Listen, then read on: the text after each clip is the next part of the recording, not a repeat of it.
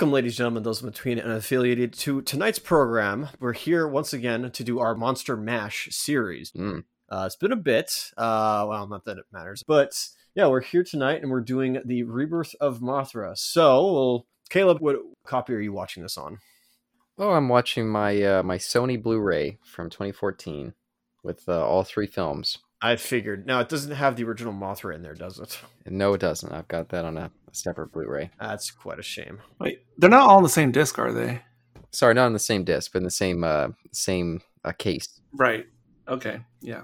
Two and three are on the same disc, and then one they separate it for its own. Um, but yeah, I guess since we've got so much time for this one, might as well just get into it and yeah, maybe talk about it as we as we go along.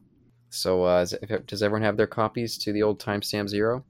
I am ready to go, sir. Sure. Yeah, we'll hit play on the word play in three, two, one, play. And I'm seeing a black screen. Oh, now some lovely clouds popping up. So yeah, the rebirth of Mothra. Uh, I know Isaac, you had not seen this prior. Eric, I'm assuming you hadn't really seen much of this. Not at all. Yeah, me, uh, I did see these um, as a child. I never watched them all the way through because I always got bored and changed the channel. I would just flip back. I was like, okay, when's the fighting going to start again? Um, but yeah, these used to show up on whatever our version of the Sci-Fi Channel was. Space, I think they called it for a while then. Yeah, I remember Space.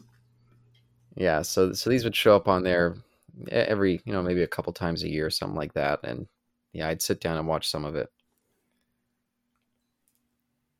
Uh, but it, yeah, these these these were always in a different league. It's, something about them just did not feel uh, like they were in the same, yeah, uh, what's the word, class as those other ones. I'm assuming you guys watched this one earlier today. Yes, indeed. And I a few days ago I watched the original, which I had never seen from 1961. So oh, I, nice. I did watch that in preparation as well. Nice. Not that you needed to for this one. Should have saved that for Godzilla Well, uh, Tokyo SOS because that's kind of a sequel to that. I didn't know that until I watched both of these movies. Oh. Doing some research or just um, happen to find out in that? Well, there was two reasons. One, I had to, I wanted to have some more familiarity with the original. Uh, I mean, I've seen Godzilla versus Mothra, the original, and I think the remake, or not the remake, but you know what I mean. Um, but not the standalones. I'd never seen any standalone Mothra, so I wanted to see the original of that just to have, like, Mm. you know, a base. But also, for some unknown reason, for some unknown reason, I assumed because I was kind of thinking this was Heisei era. I know it's not technically, but I was thinking of it as being like Heisei era, and how Heisei kind of like reintroduced things for the for the Godzilla universe, like to a new audience. I thought Mhm. that's what this movie was going to do. For so for some reason, I thought this was going to be like an updated retelling of the origin of Mothra. Oh, okay. Mm. I don't know why. I mean, it, it made sense to me until I watched the movie. Oh my goodness. Uh, no, that, that that's a fair assumption. Um, and I feel like maybe it would have been more interesting if that's what it was. Um, but oh, Winnipeg. Hmm. Um, What? oh, it said on the computer screen there. I don't know if you could see that. Uh, no, I, I didn't. I will say though, like like some of these opening scenes, especially this, um, in this control room or whatever this is, and seeing like the '90s technology, it really takes me back to that time period. And like, wow, I just really remember when all the tech looked just like that. You know, see, I actually quite like this opening. Um, of course, they get right to the the theme right at the front. Oh, look at all these these poor animals. Oh no, look at that nest on the ground, and here's this big uh, tractor rolling right over it. So they're they're not leaving room for subtlety here. This group is, I mean, that's fine. That's a good thing. yeah, I don't mind. I don't mind, and I think it all all was shot quite nice. Um, I don't know if it's just because I've seen mostly DVDs for the Heisei stuff, but uh, th- this this opening here looks a lot better than most of the Godzilla Heisei films. Yes, no, I I agree. Actually, this just from a production point of view and and just yeah, like production values and everything, cinematography, all that visually. This is like the epitome or the best that the like that the Heisei ever could have looked. Yeah, It actually looks better than some of the the movies that came out in the Millennium era as well. no, you're not wrong. you're not wrong. And I would have figured that this would have been would have been lower budget, but yeah, I don't know. Hmm. Also, production wise, it feels the most Western influenced of Western movies of this same time period. Interest? You mean like thinking like the disaster movies of the late '90s, like Volcano or something like that, or No, not necess- I mean, not necessarily those. I'm thinking um, of just like big um, family movies of of the '90s for Western audiences. Harry and the Hendersons? No, That's from the I don't know why I brought that up. No, this reminds me of actually a Is lot of 80s? Oh my goodness! Yes, this reminds me of like the theatrical Mighty Morphin Power Ranger movies.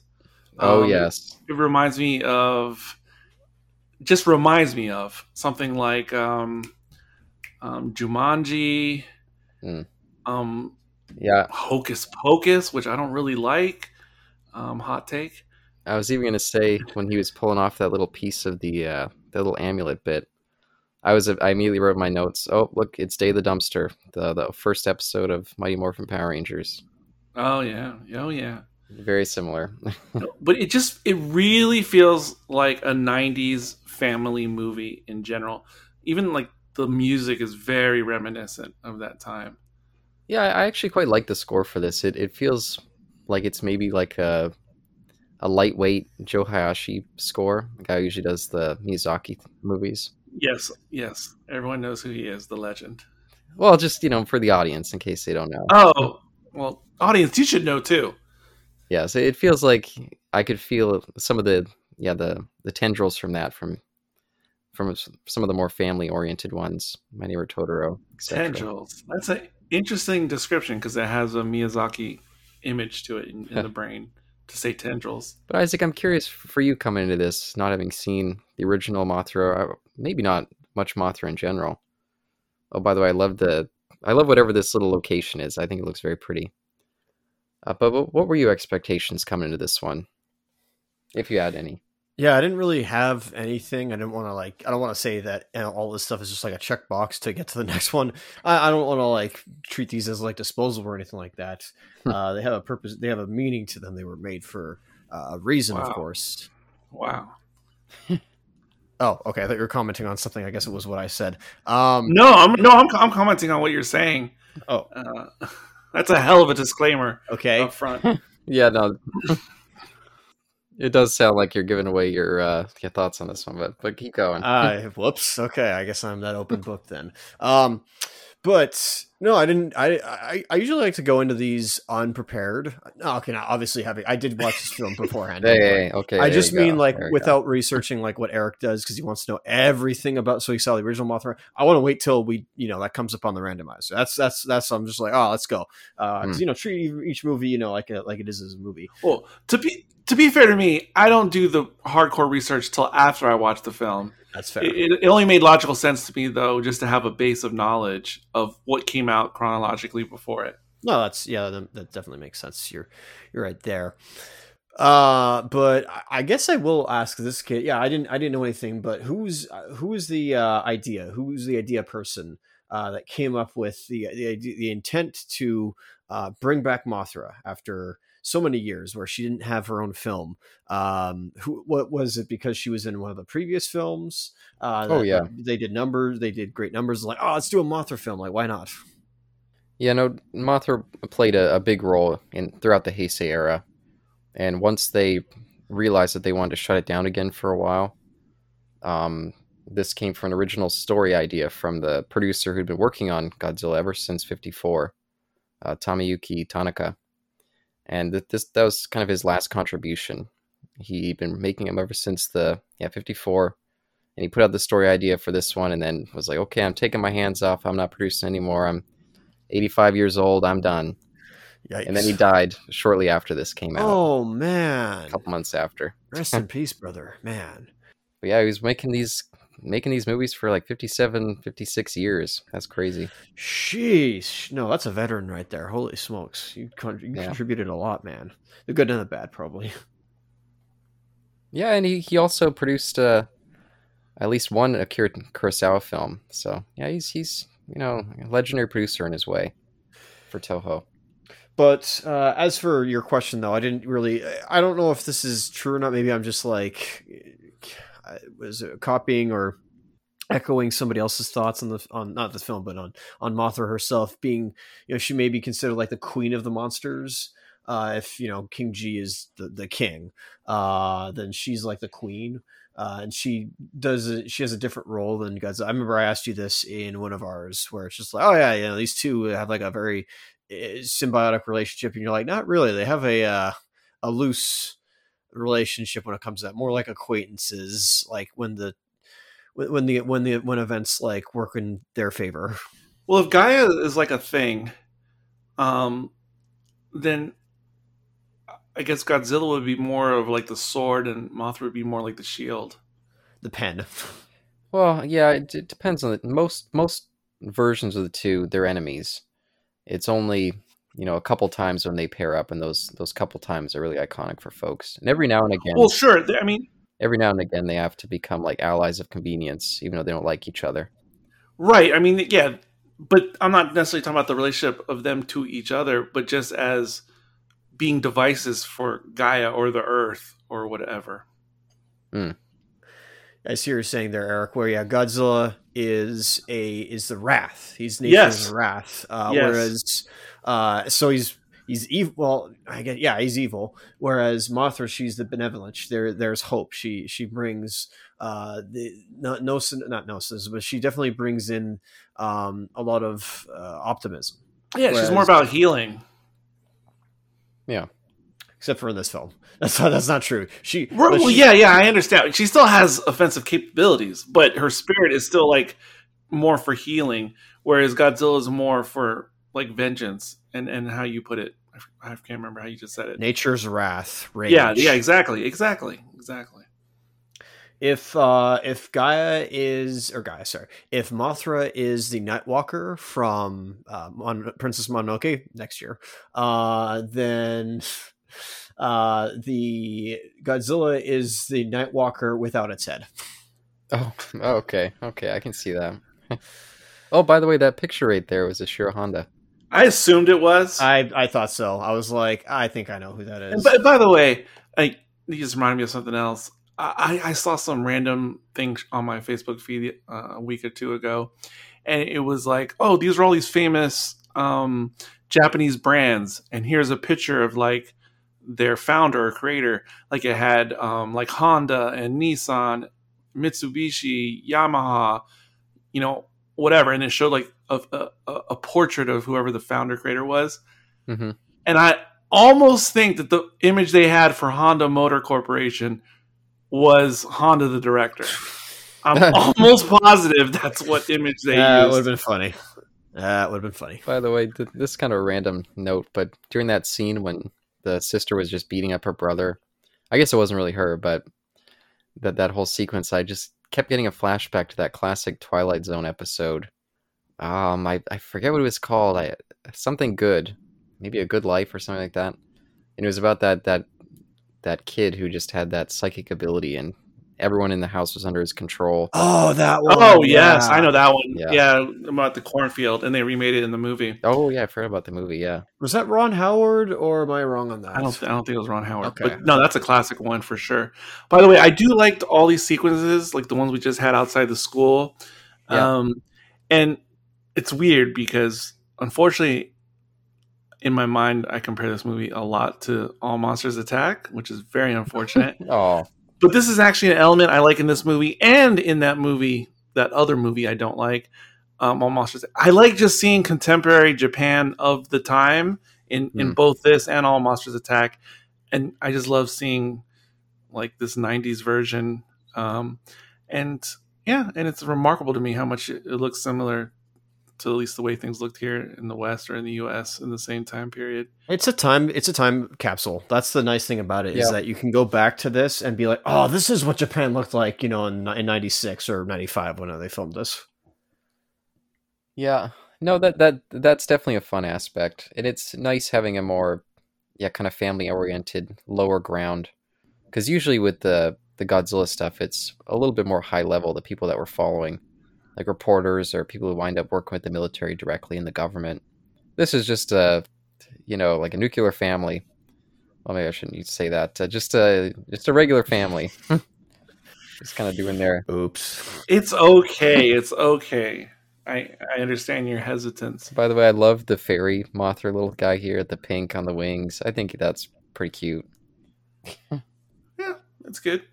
And just Fine. recently, maybe about two weeks ago, I bought this little squishmelon, or squishmallow, I think they call him, of Mothra from uh, our Toys R Us. And, and that little thing is so cute. I love looking at that little Mothra Oh. guy. Yeah. Wait. The, Oh, so, Oh. sorry. Sorry. Go ahead, Eric. My, my apologies. no, these are the good parts of the movie. If Yeah. anyone who knows me through podcasting, etc., I love miniaturization. I love like characters or things being at a different scale. Um, I do. They showed that little birdhouse up there. I almost wish one of these. I don't know how you pronounce Elias. Elias. I almost Yeah. wish Ilias.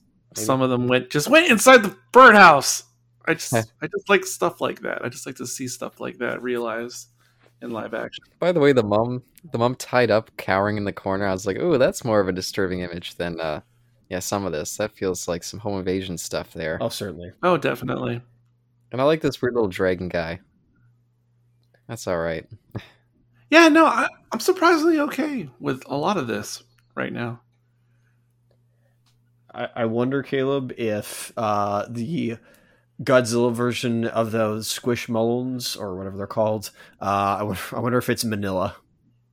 No, no, it's they were all there. They also had uh, King King or who they have? They had Mecha Godzilla, and I think they had King Ghidorah. I think, but but either way, they, they were cute, but not as cute as the Mothra one. So I just got that one. I wish they had a Jet Jaguar or Anguirus. That would have been hilarious. But when I was a kid, I I loved this whole opening, and this is the stuff that I would pay attention to. And then once we got to like the middle of the movie, that's gonna be like, okay, what else is on? I'll, let me switch the channels around. I'll come back once the monsters start fighting. Um, no, this is all good. I just don't think it goes. It, it extends to the middle of the movie. Yeah, Um, it's just like the first quarter or eighth. You know, I almost found this sequence uh, of them battling inside this, you know, house, this living room, like you said, this uh, contemporary fam or not contemporary, but this like you know family uh, of four, you know, traditional American values idea. I kind of found it almost like is this supposed to be a no, not parody, excuse me, but is this supposed to be like a play on the fact that you know we see all this like destruction of of cities on a catastrophic catastrophic level, excuse Oh. me, and then like now we're gonna like still do creature effects, but we're gonna do miniatures instead. and We're gonna have like this whole thing be this whole like disaster scene be set inside a living room. I didn't think about that. Yeah, this it since they're so small, this is their city scale. Yeah, no, that's, that's a absolutely. good That's, idea. exactly how I thought of it. Like Ant Man. Um, because I was Oh, like Ant Man, but I was thinking like, yeah, in this situation. Because by the way, this is the best scene in the whole movie. Spoiler. This is the Hmm. best scene in the whole movie. I think there's some creature effects that work personally, and later on, but that's just Yeah, but I'm not talking about just critiquing the Yeah, creature just- effects. I'm critiquing Okay. the whole scene. okay. Yeah, creativity and fun. This is the best scene in the whole movie. And and yes, as I was watching this, I was like, yeah, because I like it is exactly what you said. It's a play on to these creatures and the Elias. The humans are the kaiju, and which is why I'm not sure why the humans are so on the defensive, um, because they should be able to have more impact on the situation. But I understand they're kind of freaked out and everything. But um, no, I love it. It's just like in Gulliver's Travels when you go from the Lilliputians to the I can't remember what the biggins are called. No, that's fun. No, it's it's perfect. It's exactly that. And they should have doubled down on more of this throughout the movie, to be honest. Yeah, they definitely could have done done more with it, and I I think they do more in the sequels, if I remember correctly. Um, but I was thinking of definitely some uh, Honey I Shrunk the Kids stuff or some Oh yeah, some toy soldiers. I, I always enjoy that stuff, seeing the the mundane just on such a bigger scale, since it's such small folks. yeah, yeah, yeah. I thought of those things that you mentioned, and I thought of Toy Story. Um, And of course, I was thinking of Doctor Who with uh, Planet of the Giants. yeah, and, and one of these days we're gonna watch this great episode of Transformers G1 where they use the same concept. Oh, I'd love to watch that. Sure. That's a re- well, at least in my memories, it was really good. I who knows my hidden fortress memories? It could be all turned upside down. but in my memories, that was one of my very favorite of the G1 Transformers.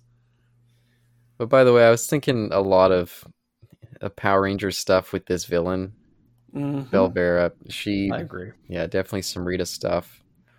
Um, and I was thinking a little bit of, um, I don't know, some maybe Sailor Moon to some degree with the outfit of one of these. Uh, Yes, I noticed that during this commentary.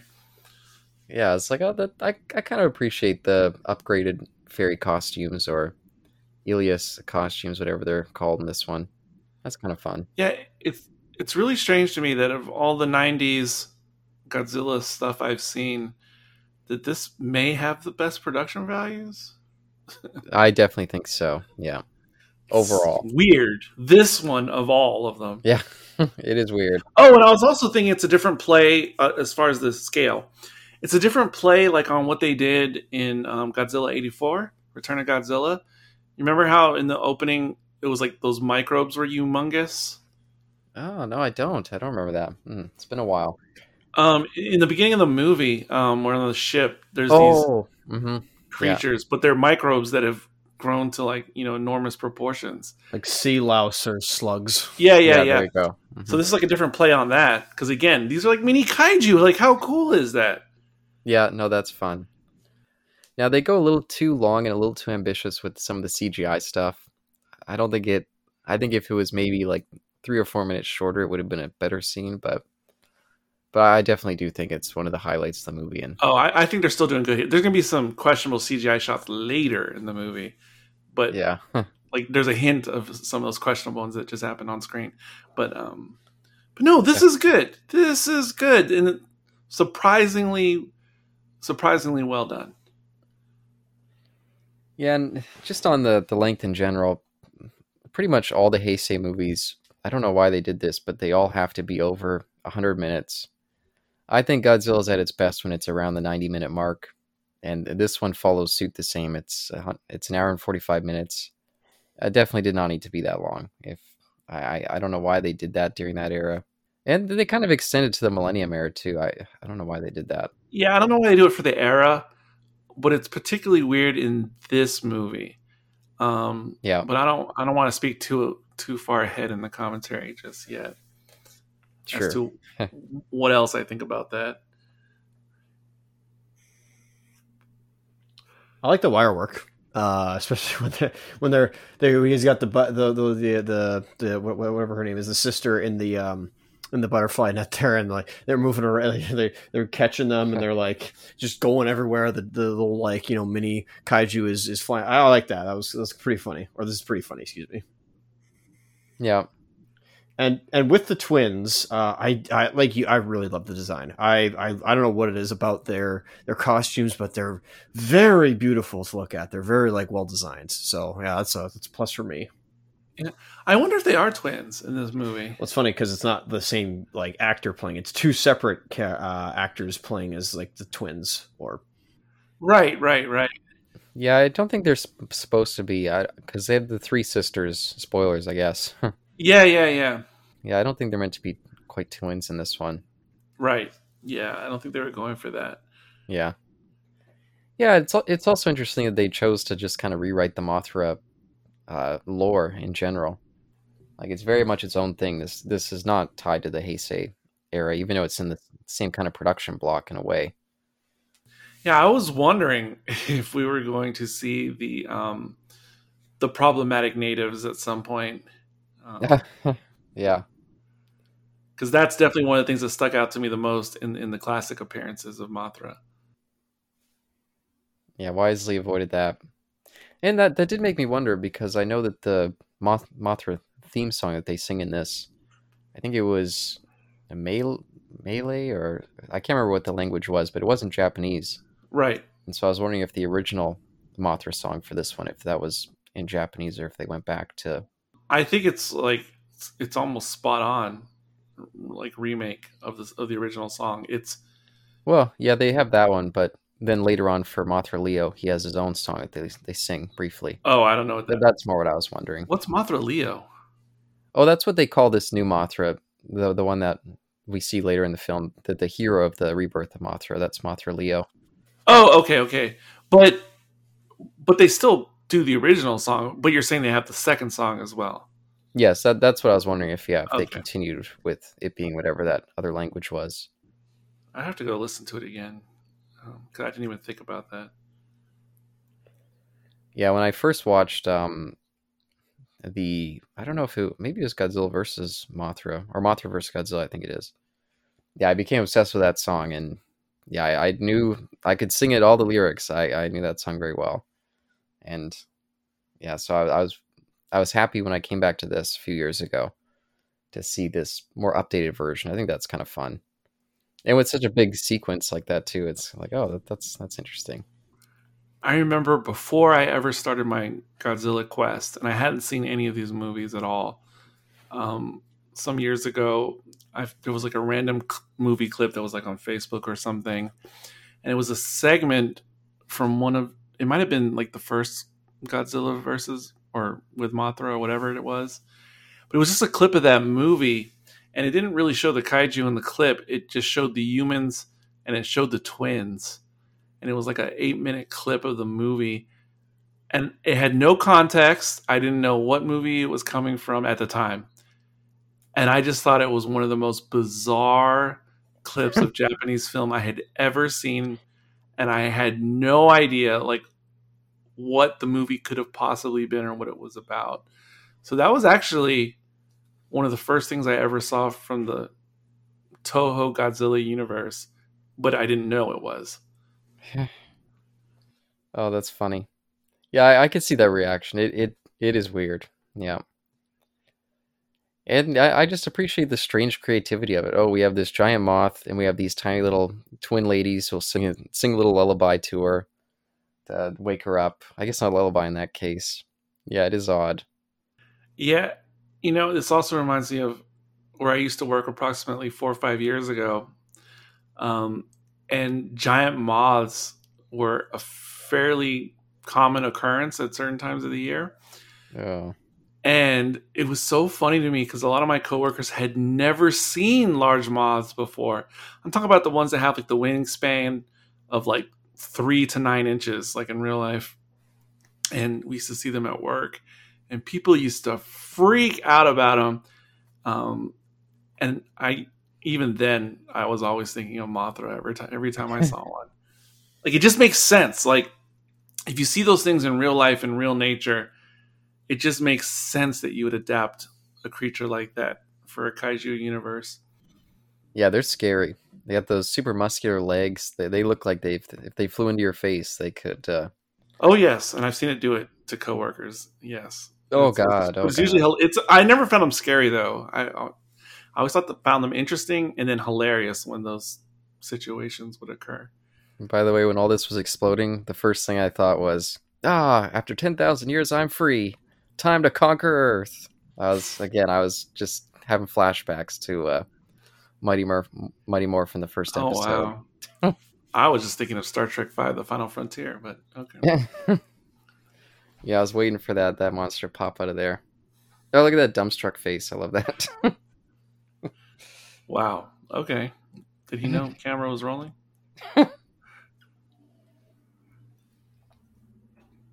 Oh, we get the plane shot here, too. Mm. Yeah, both times. Um, I, It's it's is this real? I can't even tell if the exterior shot was real or not. Yeah, I, I think it was CGI. 'cause I know when we see the plane later, it's CGI. Wow, they put no smoking symbols on the little um the mini butcher paper on the headrest. Oh, yeah. Oh, wow. yeah, I don't feel like people of the Japanese culture would need reminders.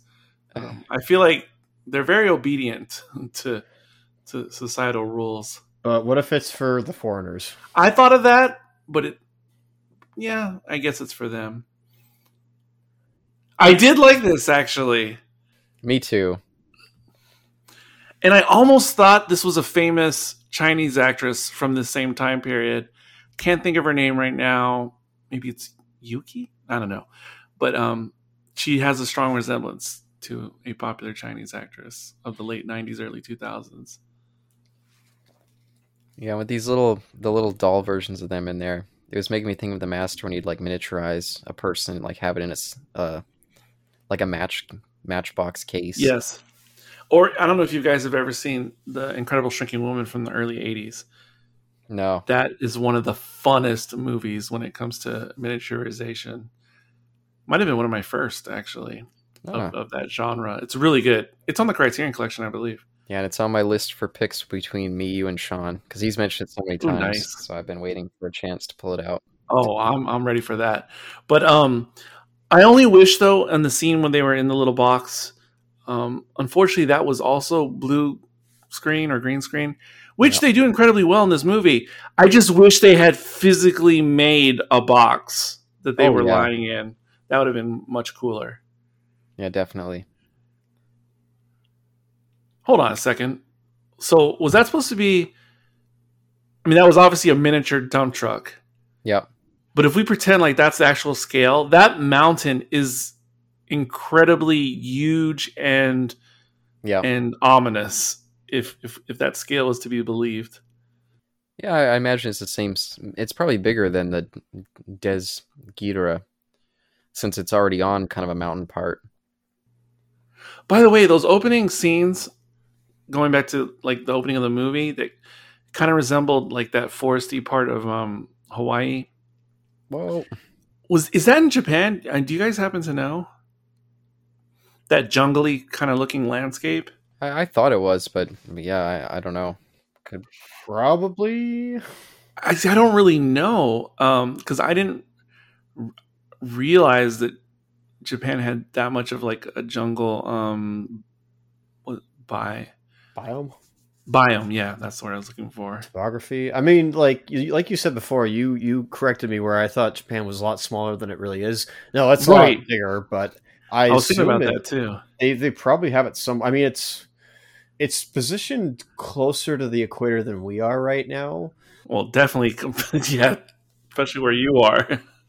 I feel like whenever I watch those like uh, Planet Earth shows, I feel like they go to yeah jungles in Japan, or at least really foresty Hmm. places with show their wildlife off. Yeah, I I wonder. I have to look it up later because for some reason I'm. thi- It feels more like, um, like Vietnam or the Philippines to me, but I don't know. could be. Well, I don't know that Philippines has mountains like that either, but just the jungly. I've never seen that really that much in in a Japanese production that takes place in Japan. I'm I'm a bit mixed on this one here, Caleb. I gotta can I can I confess to you? Go ahead. Uh, uh, may, maybe I'm just wrong on this. Maybe this was like you know in the in in an early draft, or this is going to be in the sequels or whatnot. But I was I was kind of like disappointed a bit, and not like in a negative sense, but I was just a little bit like, oh, I thought it was they would have gone this way. They don't they don't have to appeal to me, thankfully. They don't, they don't have to. They should. but uh, I was I was wondering if the writing, like with the that the dad, he was gonna intentionally, you know, break through the uh, break break, break Death Ghidorah's mountain. I thought it was gonna be Should've. more, they, yeah, instead of being mind controlled by the sister, uh, because that would that would really, I think, send a message like. I think that would play on with the theme of what this, you know, this this Gaia uh, story is, and you know how like us humans are, you know, destroying our planet and our ecosystem. It's like no, I, I really was hoping that we that it would be the dad and like he would have to be the one to kind of help save the day later on and make up for his mistakes to show that humanity has the capacity to uh, do this this evil and also this good. Absolutely. I, I feel like most of the stuff with this this sister, yeah, is is not really it doesn't really serve the story aspect very well. They have some fun scenes, but yeah, her, her being there to muddy the waters, I don't feel like adds anything at all. I sort of see why they did it though, because we needed like not oh what, oh, what is it? Not a not a um not a Greek choir, but we definitely needed somebody to explain from the other side what was going on. I mean, I guess the twins would have like sufficed enough. They would have like said this is what would have happened, so you really didn't need that sister character. But at the same time, I could see like you know she's the one. She's kind of like um Mephistopheles. That's not his name. Uh, from uh, yeah, what was it? Metphies. Yeah, Mephis, thank you. Uh, from the Planet Eater, her Godzilla and the Planet Eater, who was trying to summon uh, King Ghidorah in that in that story. So it's like I assume she's very similar, has a similar role. Yeah, and it, it was more they just wanted to expand out. Like, okay, we're we're gonna make a Mothra solo series. You know, these fairies that they're kind of an untapped but resource for for telling stories.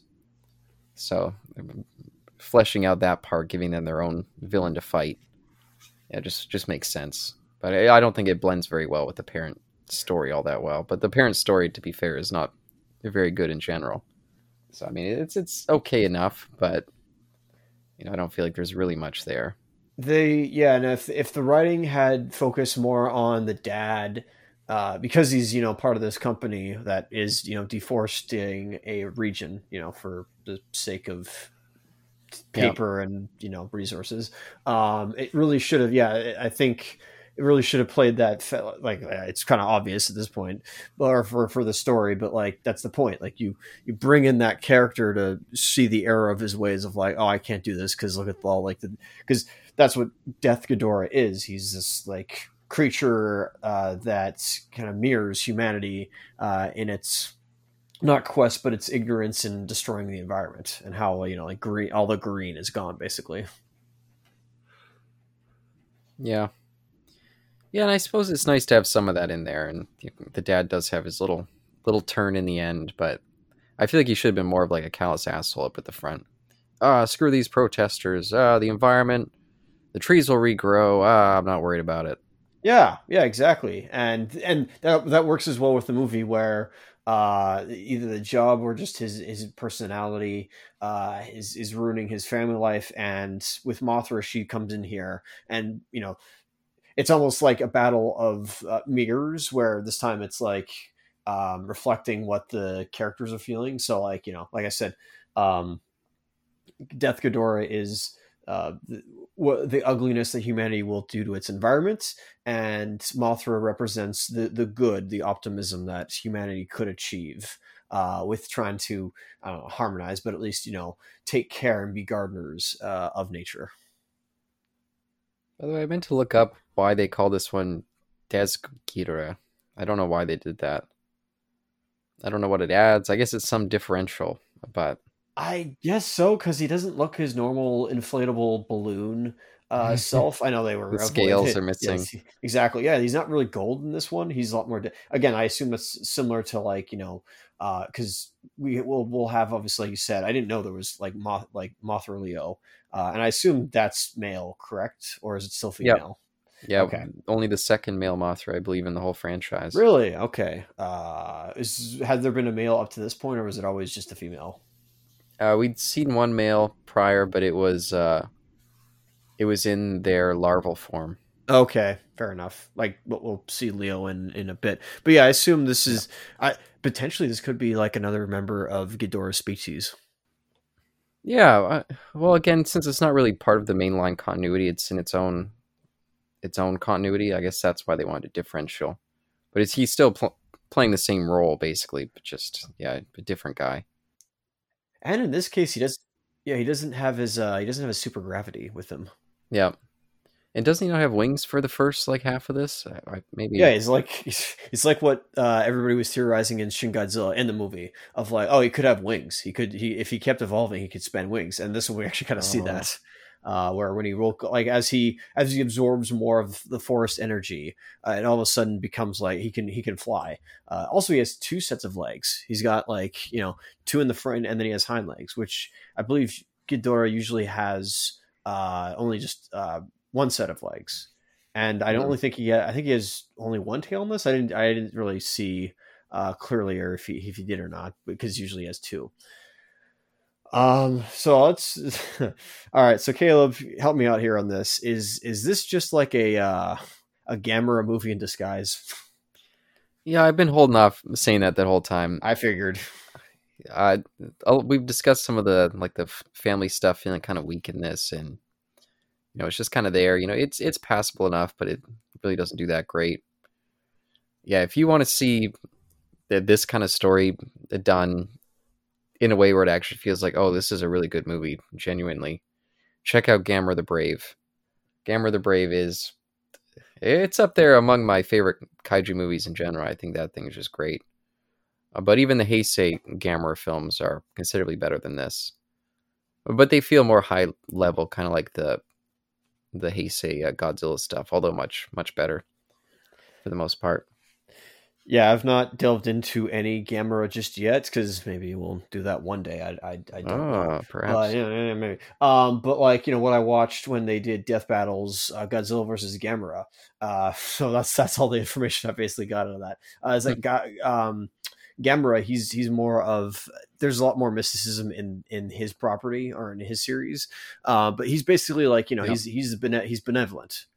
Unless you know you, you attack him, uh, but even still, he's he's supposed to be like all good, or at least he's supposed to be uh, the heart of the earth, or, or whatever it is. Sorry if I'm you know uh, not not spitting out the like the, the correct terms or not but but he's basically there to um be the protector of earth and very similar i wonder if they went in that direction they copied some of gamera and you know kind of transplanted that onto mothra here Yeah, even more so than just the protector of Earth. In particular, he's the protector of children. that's what it was thank you Yeah, all the Gamera movies are centered around kids. I, I think actually maybe the second one isn't uh, overall. That's the one that feels less like it's for kids, but all the other ones are yeah, very much in this vein. Like like they're very clearly kids films. they were still trying I'm curious about I'm curious about Gamera since the um, the Netflix uh, animated series just dropped a few days ago. Yeah. I forgot about that Oh boy, yeah. It it looks like more adult or mature themed. I mean, than what the films are, at least the ones I've seen. But um, yeah, I definitely need to get on that. I'm just occupied by that other show at the moment. By the way, I just looked up like translation translation or definition of like the prefix des. Hmm. Um, Thank you. Like in Japanese, um, and it's I guess close to desu. Um, and as far as I can tell, the way it's used in Japanese language, um, because you can attach it to almost any word you want to. Um, but when you use it, it's just a way of emphasizing something. Like in English, it would translate to like to be or this is, and then whatever follows. Um, and so I, I think it's analogous to like in English, where you would say, like in Doctor Who, but you would say the doctor. I think it's like adding that the at the at the beginning of something, um, like it is, or you know what I'm saying. That's interesting. Hmm. So it'd be like it'd be like this, like the Ghidorah, or to be Ghidorah. It's like it's like it's just emphasizing Ghidorah. Okay. Hmm. Well, he's not the Ghidorah in my mind. I, I I think the design's okay, but Well, it could also be interpreted like to be Ghidorah. oh, like like in a work in progress. Like maybe one day he'll be the King Ghidorah kind of thing. Or I, the way I was thinking of it in my brain is like to to like possess aspects of. By the way, I even though this looks as corny as it does, I don't know if it's nostalgia, but I I just love this image and I love their version of this song here. oh, I, i like it too don't worry i'm fine with I it get very emotionally moved by it. The imagery is weird, but because it looks like something that should have been in a in an anime. but it yes, just no, happens to have real people in it for some reason.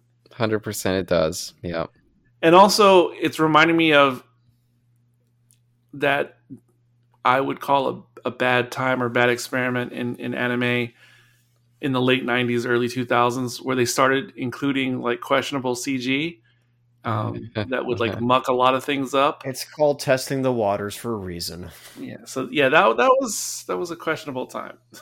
By the way, just with the song and then seeing Mothra there at the egg in that quite pretty little chamber. Yeah, no, this stuff also just stands out a lot in my mind and feels iconic for this this minor franchise, Rebirth of Mothra, which I feel like a lot of it isn't isn't iconic in any way. So Yeah. Something that stood out to me about this visual, like the one right here, like seeing the the big chamber or what you know it's a miniature, but you know what I mean. Yeah. Uh, the the big Mothra taking flight and everything. It's a good effect, good effect, all things considered, and I like how it it does kind of look like how Mothra looked in the first Godzilla Mothra um, movie because it's been a long time since I've seen that, but I remember that that Godzilla movie in particular had um, better effects than than than we were prone to getting in that era. Yeah. Um, if you remember, like they had really good matte paintings, and it was like really really ambitious looking, and it looked pretty legit for a blockbuster of that time period. Oh yeah, it's it's one of the great Godzilla movies. Yeah, I can't wait till we get to that one. That one for a long time before the uh, the reboot of the whole franchise. That was always my favorite. Mothra vs. Godzilla. Now it's hard to say, having revisited so many of them and then getting something like Shin Godzilla, it's hard to factor in what could be a favorite in that kind of environment. And of course, the Godzilla anime that me and Isaac love, and Eric likes less. Yeah, that's true. I guess. Yeah, I was surprised how much you guys were talking about it earlier. I was like, how do you guys even remember all that stuff? Uh, yeah, I've I've even seen it since we've discussed it. I I go back to that often. Rock on, bud. Let's go. It's one of my favorite Godzilla things. It is. Maybe you guys have like things to assist like your mental state when you go when you revisit it. Because if I had assistance, like chemical assistance, I could find that and many other things a lot more interesting and and intriguing and engaging. I don't care how drugged up you're gonna make me. I, I think even drugged up, I'm still not gonna enjoy the Clone Wars. All right, let's not go there. I, I don't go know where that came from. like, I don't. there. Yeah, hey, that was an hour and a half ago that we were talking about I, I feel like somebody was paying you to say that And on this like, you, recording. you could like inject me with as much heroin before Kurt Cobain did the thing he did, and I still wouldn't like the Clone Wars. Okay, because you brought it up for a second.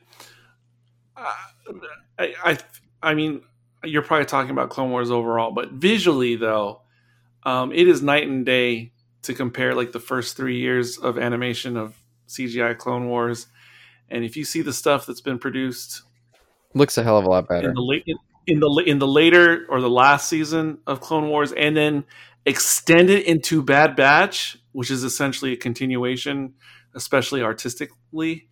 Um, Bad Batch is taking that crude animation style, and it is incredible looking for CGI. Some of the best stuff I've seen outside of like Pixar. Oh wow. So back to the The cinematography is really, really stellar in Bad Batch. But by the way, I, I always liked this kind of powder effect, and I think this is a really good example of it. I think the way it falls off the uh, the wings looks quite cool. Oh, you know, I saw another movie recently, and I was wondering if it made it onto your list or can make it onto your list because um, I, I watched um, Pee Wee's Big Adventure a few weeks ago after the passing of Paul Reubens, and I completely forgot that we got Godzilla and um, and what's his nose uh, in that movie. Is that canon? No. Did we talk about that, Caleb? I feel like we discussed that of whether we're going to do that one. or I not. think we did, and I I think I decided not to count it because of like runtime reasons or something, because it's so brief. But it's been a long time. I've never actually seen that movie all the way through. Oh, So yeah, that's another one I used to catch on TV. It- and it's so good, and it's probably in my top three. Um, um, what's his name? yeah, Tim Burton. Tim Burton films of all time. Mm. Well, not a hard. Uh, well, that's mean. Oh, jeez.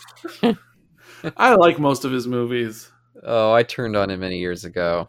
I used to like most of his movies, and then Yeah, some of the newer stuff is questionable, but You took an arrow to the knee.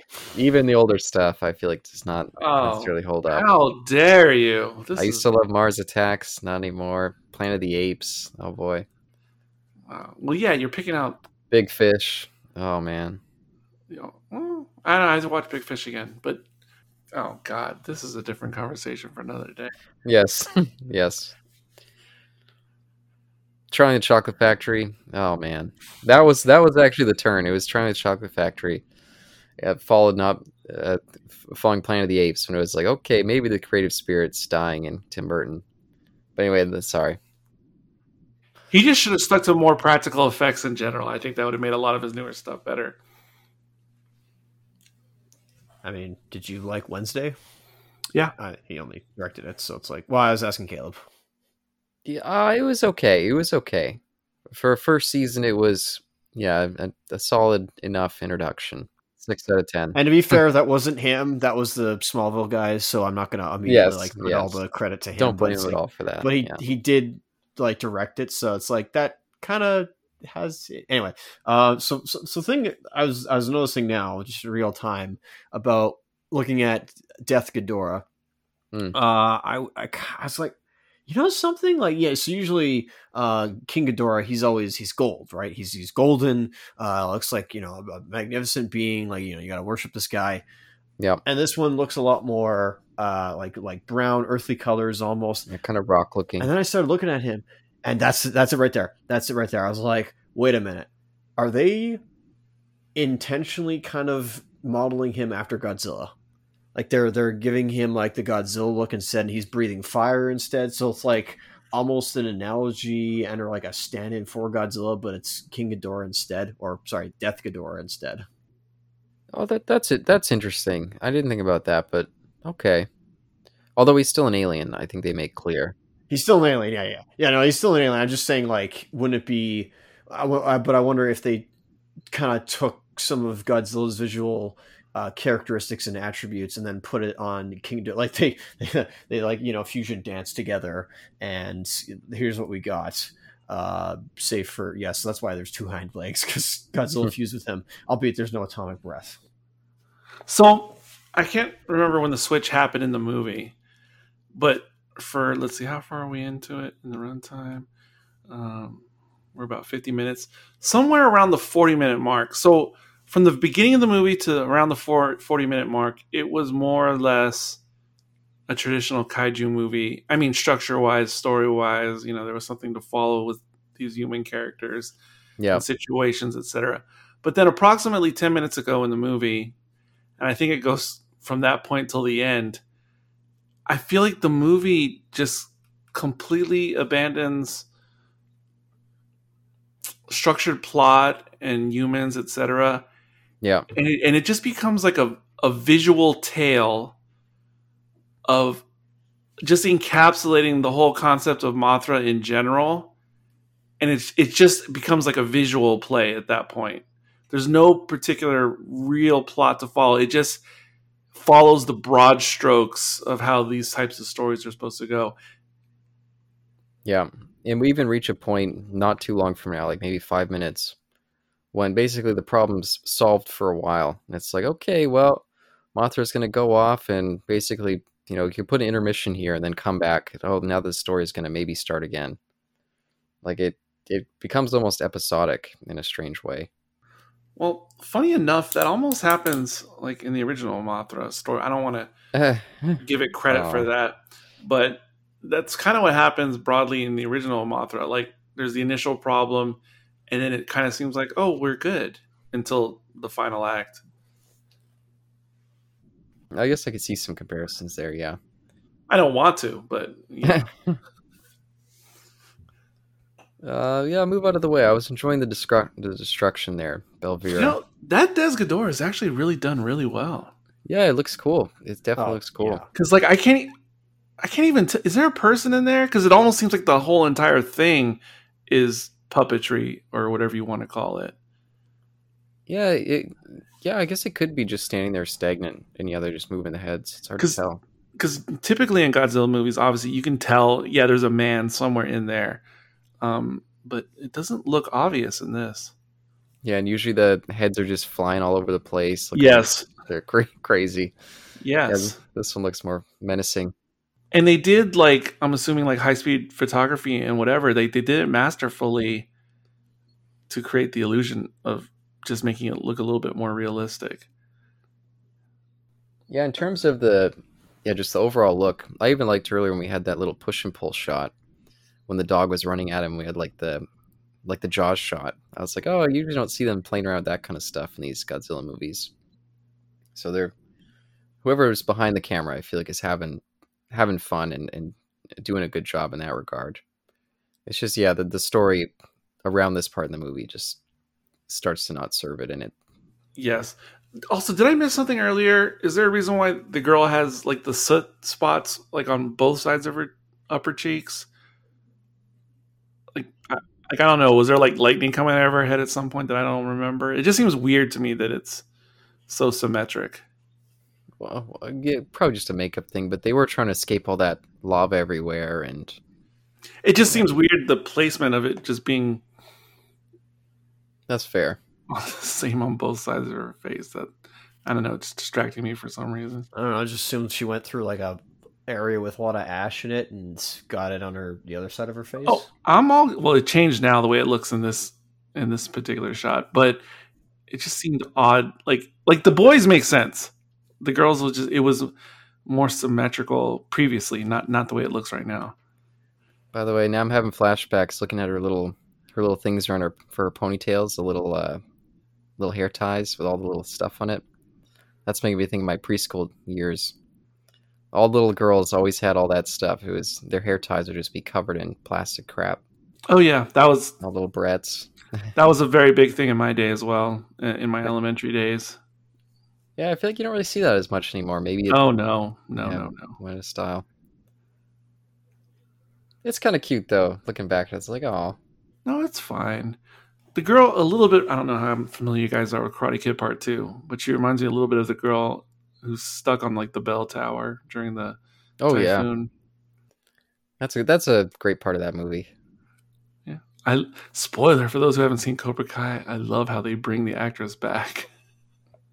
Even though I, I do feel like that leads to one of the things with the least dramatic weight in that movie when suddenly yeah, big baddie has his turn all oh, Hey, as flawed as that movie is on paper, it is iconic, and at times I enjoy it more than the original, which is fundamentally a better movie. yes, by far. But but for nostalgia purposes, Karate Kid Two hits me harder.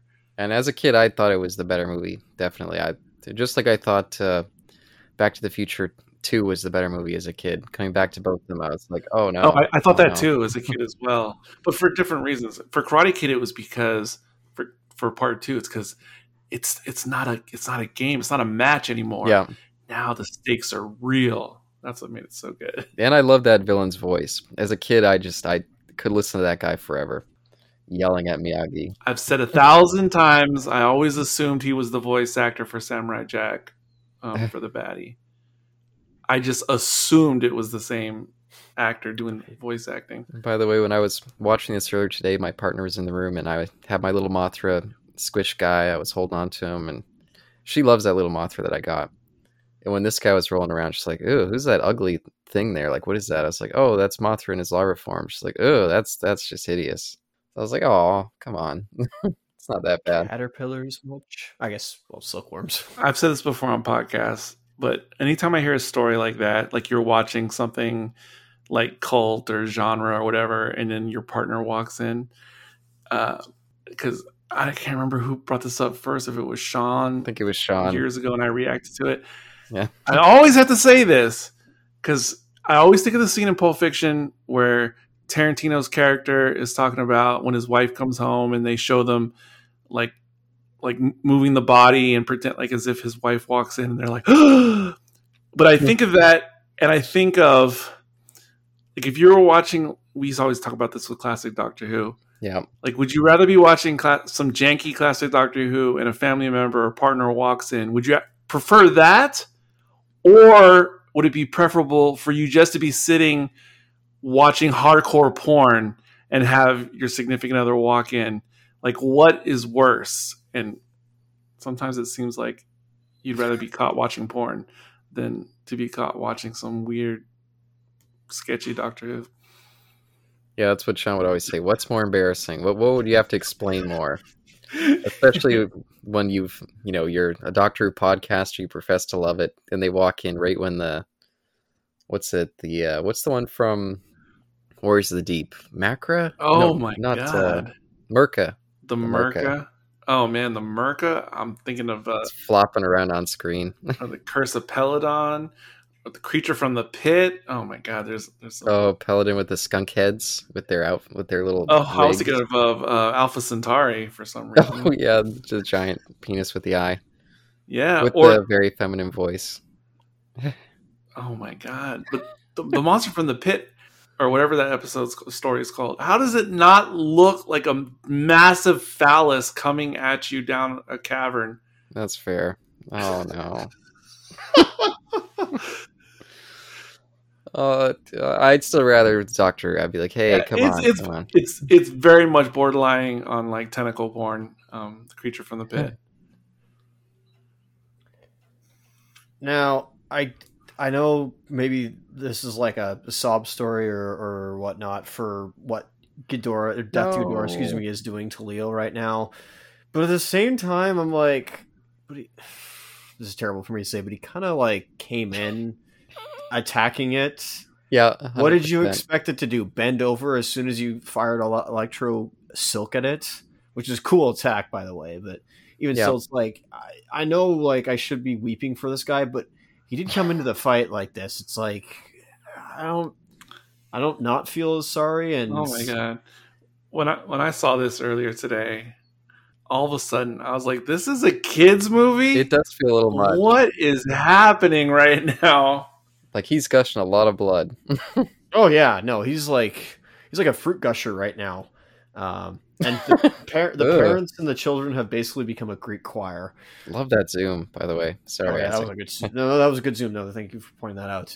Uh, but yeah, there is a lot of moments where the the movie takes a pause, or at least Death Ghidorah takes a pause. Like he should have just rampaged through this entire forest while, or like killed Mothra right when she was down. But no, he just is like just standing in stasis, like oh, we got the pause screen on in the in the video game there. Yeah, I do. I do love they just got this poor little baby Mothra. Just he's all bloody, he's in their mouth, and the mom has to come in to rescue him.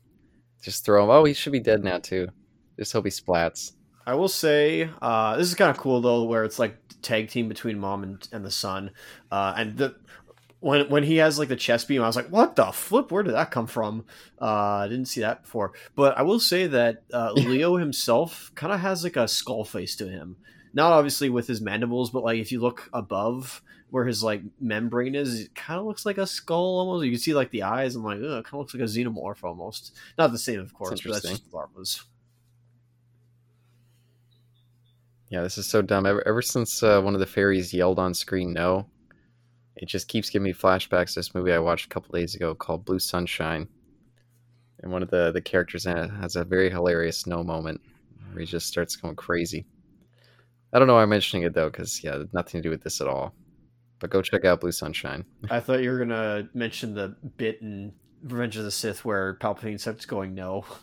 No, no, you will die. Oh, I, I always think of the the um, Vader, the Vader. No, the one in, in Sith, but also the one that they added into Jedi. Don't kill me. He's down there, little pathetic little worm, just like Mothra Leo here. I don't know what I think about the lasers and lightning though. I love it. No, yeah, they've upped it up. Yeah, these guys, yeah, much more powerful now. This is some awesome stuff, by the way. If I could just say, like, this is some of like, I don't maybe maybe I'm not like selling it with the other stuff, but like, man, I love the creature like uh bat attacks and not even just attacks, just like the entire fight sequence with all these creatures and models. It's great. I love it. Yeah, it reminds me of. Did I did we watch together? It was something from the Millennium era that just I can't remember if I watched with you guys or by myself. That had like these like really incredible like city um scape scenes with the kaiju. Yeah. Oh, what the Yeah, hell that one? Um, giant monsters all out attack. GMK. Yeah, this kind of reminds me of that because that one really looked on point. Yeah, no, that that's one of the best. Yeah, that, that that's what's a shame about this because it, in terms of a Heisei, uh, uh, Godzilla kind of movie related. Kaiju? Yeah, this is one of the best looking, uh, but yeah, it's just too bad this story is so damn weak and it's ten minutes too long. Easily ten minutes too long. Otherwise, I'd go back to it more. Yeah, it's. I I don't want to say it's like a, a first attempt. Uh, I mean, hey, this is better than the Forced Awakens. That's all I'm gonna say. Because if Oh, come on, come on. Dear, oh, strike that from the record. Uh, just because, like, yeah, Isaac, you've got a Star Wars bashing agenda today. Uh, no, I don't. But just in that, like, you know, Force Awakens was uh, retelling the whole trilogy into one movie, and this I is not. Disagree with that. But I don't know how much this is uh, taking from the original Mothra, but even if it is, I think it's making it its own. And you know, I, I'll I'll give my you know thoughts about not I'll give my oh, feelings about the. sorry, I have to interrupt. Oh, he, okay, he is turning invisible. I must have missed this earlier. Sorry, keep going, Isaac. It was weird. They no, it's fine because I'll ask this. Yeah, imitation. It's like. So is he camouflaging, or what is he? Is he imitating like the Ghidorah, the Death Ghidorah's cries, or something? Because that's usually what I meant, like when they say imitation. Like what, or is that just a translation thing? Is he phasing out of reality? I'm not sure. I just assumed it was chameleon, like he's just blending in with his surroundings, and that's why they said imitation. I'm like, is that the right word to use? I'd have to like look that up. But again, this is a translation thing. I, I who knows. Um, but if if this is like you know the start of the trilogy, and I don't know what the I I don't know the quality of the of the sequels here, but it's like man, I definitely like am going into the next two uh, a lot more. Uh, was excited for them. Okay, okay, that that's positive. That's positive. Yeah. Oh yeah. No, that's that's what I meant by like in comparison to the except like as long as the middle one's not uh some guy thinking that subversion subverting expectations Oh is the my way God. to go. Oh, Uh, Oh my gosh, what is happening? I thought I was one who was always accused of injecting Star Wars and Star Trek and everything, but this is taking it to another level. No, it's a flashback to the early days of yeah, me and Isaac doing podcasting, and he would turn every discussion to Star Wars. yeah, exactly. I remember our our review of Krull. It was basically everything that's good about Krull, Star Wars needs to take, and yeah, that that's that was the discussion. I agree. I still I still agree to that. Yeah, they should they should do more stuff like Krull, even though it was supposed to be a D and D movie. The knockoff of Star Wars. You would talk about modern Star Wars. Oh, what modern Star Wars could take from Krull. I, I would say just the score, maybe, but I don't know what, what else. right here is where either the dad should have died or made amends somehow. Yeah. Oh, by the way, all this feels like the climax of the movie. It does. It really does. It's hilarious. Where it's like, no, I thought this was the uh, you were the chosen one. I loved you. You were. My, I loved you. You were my brother, Anakin. You were supposed to bring balance to the Force, not leave it in darkness.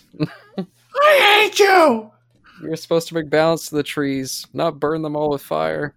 But I also thought this was another dark moment, like when the heels were on fire, literally. Oh yeah, oh yeah. I mean, I, I meant to mention earlier uh, when like the kids are near lava, which just came out of nowhere. I was like, oh, I guess there's uh, there's Caleb's Dante's Peak reference he was talking about. oh oh, I meant yeah. You mentioned the other one. I mentioned volcano. Oh, volcano. Sorry, my bad. Hey, fair enough. Get them both in there. Why not? yeah, get them both in there. Oh, you said Dante's Peak. I was thinking Dante's Inferno. Did I say Inferno? I meant Peak. Sorry, not No, you said Inferno, Peak. sorry. No, I heard Inferno in my head. Okay. Thank goodness. That was the missing, uh, Link. yeah, volcano '90s disaster movie. Maybe it was a TV one. I haven't seen too many of those yet. Do you count those in your like disaster movie? Well, I guess. Eh. I counted them for the '70s, but yeah, for the '90s, I didn't add very many to my list. You said the the pupae has like a or the larvae uh, has like a you know like a skull xenomorph, and I wasn't seeing traditional xenomorph.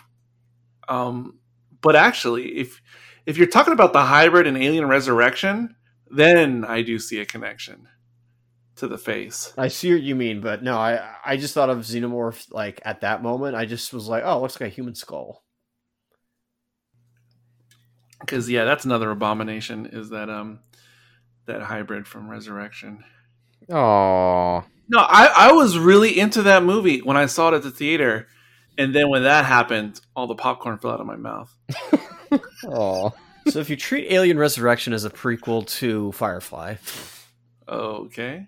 Because do you mean because so what's with the water exactly? Oh. I'm I'm ignoring that. Wait, what'd you what'd you just say about the water? I'm like, what's what's up with the water exactly? Like, what is it?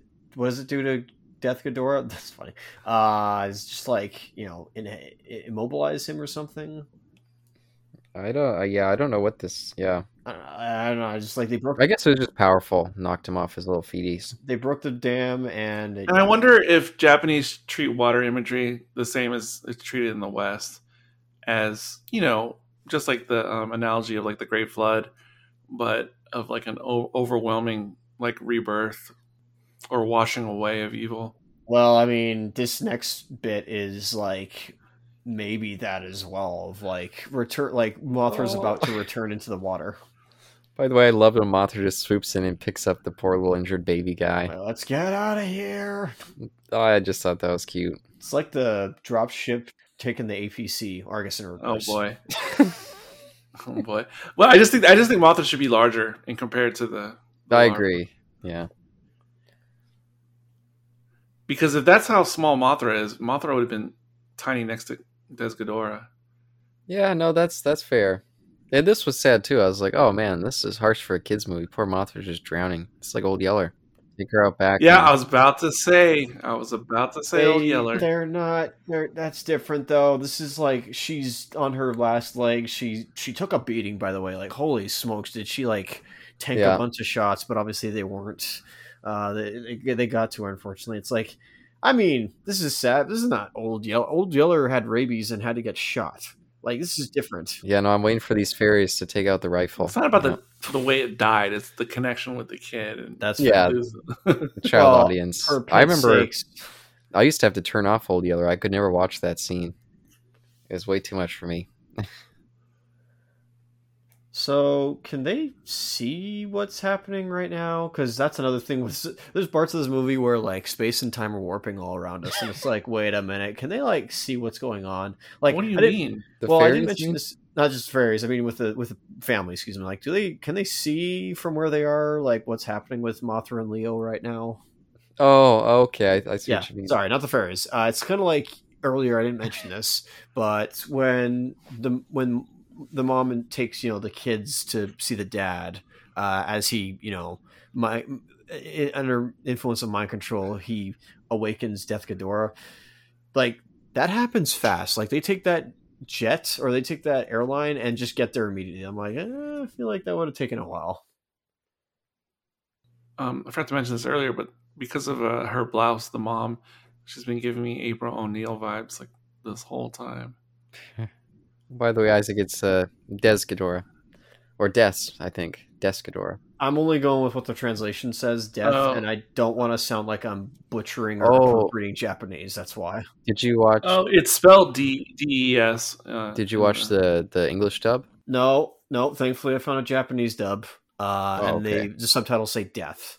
And Oh, really? Oh, I weird. think that's also the other thing where I, again, maybe this is ignorance and racism, but it's like, is the are the Japanese trying to say death, but it's deaths for them? I I don't know. yeah, Death. I well, I again, I assume they were going with deaths, like like the um the Japanese prefix. See That's this probably- shot. This shot's a little harsh. The baby's even trying to go under the water, like, no, mom. Oh, she's sinking into oblivion. Also, how is Leo like staying above the water? How buoyant is he exactly? I guess all that like Yeah. larval fat is keeping him upright or above the surface. Excuse me. maybe he's got some like air funnel things in there, air uh, bladders. But the larva has always been able to like move through the ocean, just like how Godzilla That's is. true. yeah, so many movies ends with them just swimming away. That's why. That's why uh, Ghidorah, whether it's Death or King, uh, is is evil because he doesn't come from the ocean. There you go. Comes from that that empty space. Yeah. Look at this. They're really link- they're really Yep. milking this down. Amazing grace. Yeah, James Cameron's taking notes right now. yeah, and then we cut to uh, the next scene. Jack! A bunch of eels and things start tearing the body apart. Oh, hey, look at that! There goes Jack's body, and oh, hey, Yeah, larva definitely had enough space on that door. and she ended. she ends up on the set of the Abyss. Wow. Okay. I like that that one, the harsher one. Is it Mona? I, ca- I can't remember the names. Mola or Mole, Mole, Mole I think it is. Mola, I think. Yeah, just because in the English dub, apparently they call her Mona. Yeah, that that's what I was thinking because I used to always watch the English dub on TV. Yeah, in the um, uncut version, you can see um, Mother Mothra like implode from the sea pressure. oh, yeah, and all the eels swiggle in. Yeah, start picking up the remains. The Come crabs. on, at least like my, when Michael Biehn drowned, it All the was an Miyazaki sausages like consume it. Oh, what were you saying, That's Isaac? a heck of a scar or mark on his forehead. Rip brother. Yeah, have that for the rest of his life. I don't see the connection to April O'Neil. Uh, Are you colorblind? No, I just That's it's me. Just, it's just a yellow like jacket, or it's just a yellow sh- dress shirt. So I'm like, yes. Maybe yes. the hairstyle and no, no, no, no, no, no. Yeah, it's all it's it's all about the color of the the shirt. I don't see it. Besides, April had auburn hair if in the in '87. well, it's about more about the shirt from here, but and I more meant hair uh, style, not uh, Okay. color. I I don't see it. I, sorry, Eric. Maybe it's Eighty-seven, which like the cartoon, you mean? the cartoon. Yes, excuse me. Unless you're Hmm. talking about like you know '90s version. I think it came out in '89. the TV show. TMNT, like the original cartoon. Yeah, that was '87. I don't think so. Oh, No, it wasn't '87 because I was definitely in middle school when it came out, and I was not in middle school in '87. Okay. Hmm. Never mind. Maybe it was 89. Wow. A year and then they get a movie. Holy smokes. Yeah, it was eighty-seven. Yeah, because I was like, that's a pretty quick turnaround for the the movie. That was Yeah. nineteen ninety. So yeah, nineteen eighty-seven. Okay. Phew. Got that one right at least. Came out in '87. Yeah, No way. Yeah, eighty-seven and ninety-six. Yeah, almost ten-year run. So this part with in the hospital scene, you know, we had the we have we always like you know that's a that's actually a like I think a piece of iconography with with Godzilla and or at least these Yeah. kaiju films. That's a that's a staple which is needed. I don't I don't know. I'm not saying it's necessary, but it's like I don't know if they need to be because like it was No. mostly a um what what is it? it was it was mostly a like closed and or contained event almost. Like that was another thing where I was like surprised where it was like wow we're not really in the city and we're not seeing like city destruction. But that's the point because it's a Gaia story. Hmm. so we're seeing like destruction of the trees. Um but like I said they they did their darndest to make the battle look epic and it was even though they wasn't inside a uh, Wow. a cityscape. You see that grandfather clock right behind them? Yes, I noticed that. in a hospital? well, it's not. Well, I know it's a lot of weird things for being in a hospital, but what I noticed more about the grandfather clock was I wonder what the kanji says on it because I've never seen text on the glass of a grandfather clock before. Uh, but th- this whole hospital scene, this is the first scene that they could just flat out cut. I don't think it has any use really. I mean, sure you can make the case. Oh, now he gets that confrontation with that guy blaming him for starting all this, but it it wasn't his fault really. The way they played it. Well I mean to nobody nobody else would have realized that he was being mind controlled though Yeah, but but I just mean for the actual dramatic weight of the story. It's now he's That's almost true. the victim. Like, Oh, my god, they're drinking. out of the- I, I don't know. remember this. I, I was probably playing F Zero uh, when I was watching the movie. Oh, they're watering happened. the plant. What? Oh, okay, that's much better. which Holy smokes! is that still seawater or saltwater or because Uh, no, I think those are fresh water. huh wait freshwater for fit what Look now they're they're now they're proud. the puck What do you mean fresh do you water mean? for Yeah, fish? Why is that weird? Oh, just usually I think of fish with. I guess yeah, fish exist in freshwater. What am I talking about? Because Yeah, my dad my dad always preferred freshwater tanks. He always found them easier to. Oh, they're way He easier. occasionally would do the salt ones. But I'm not an expert on keeping fish as pets, but yes, freshwater fish are immensely easier to take care of and maintain. Yeah. But as pets, saltwater fish species are far more interesting.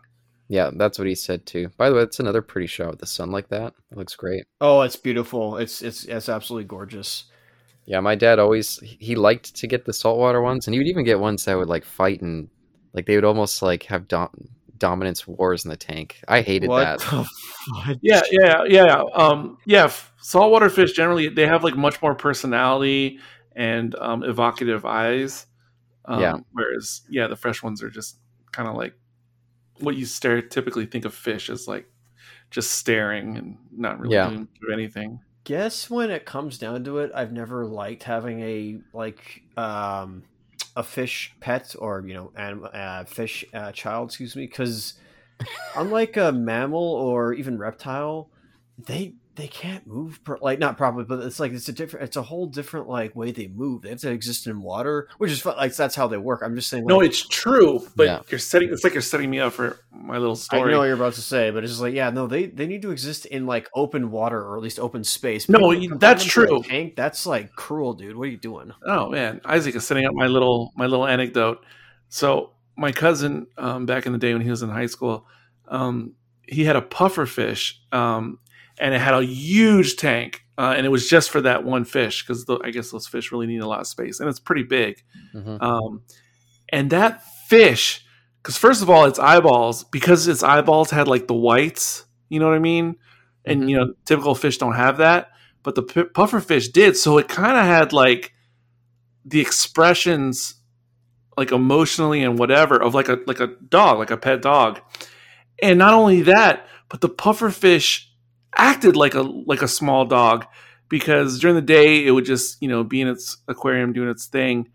And then when my cousin would come home from school and like come in the house it's like it would recognize him and react exactly like an overexcited dog would react to their owner. Mhm. and it used to like just trip me out because i didn't know fish could be like that. And then yes uh, logically my next thought was this is so weird to have such an expressive creature being in this tank now be it was like a 20 gallon tank but still Yeah. it, it's it's weird like if you had a, a chihuahua that you kept in like a, a 20 gallon like terrarium like Hmm. that would be weird Yeah, no, I definitely had a number of fish like that with my dad too, where I had the first like realization, like, oh no, these fish, they're not just like little floating plants, like they're real. They have their own personalities, and yep yeah, it's, it's 100% and that's why I was so pissed off when my dad got fish that he knew that they would pick sides of the tank, and if their population bloomed enough that they would kill the other side of it. And he knew that was going to happen. He was just like, "Oh, I just want to see how their their little like society develops in there." And then one day you show up and there's a bunch of fish corpses floating at the.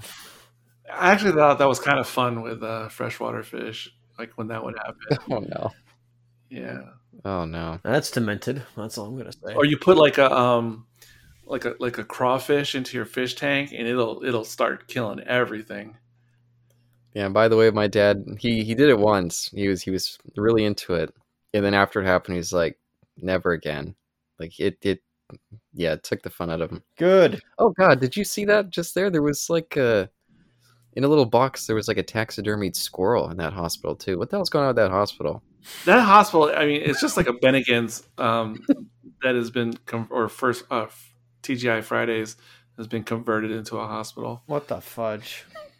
But I like this. This, this tree's another piece of like just the imagery. no this whole scene yeah this whole scene right here feels very tim burton-esque That's interesting.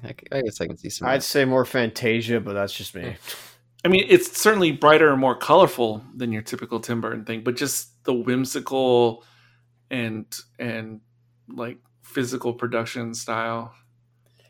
Yeah, if there's one thing I like about this movie is it does have kind of a more of a fantasy bent, and I like this little peek into this world. It's just kind of the human stuff that that just gets a little bit boring after a while. Well, it just gets completely dropped. Again, it was, it was kind of interesting at the beginning with the humans.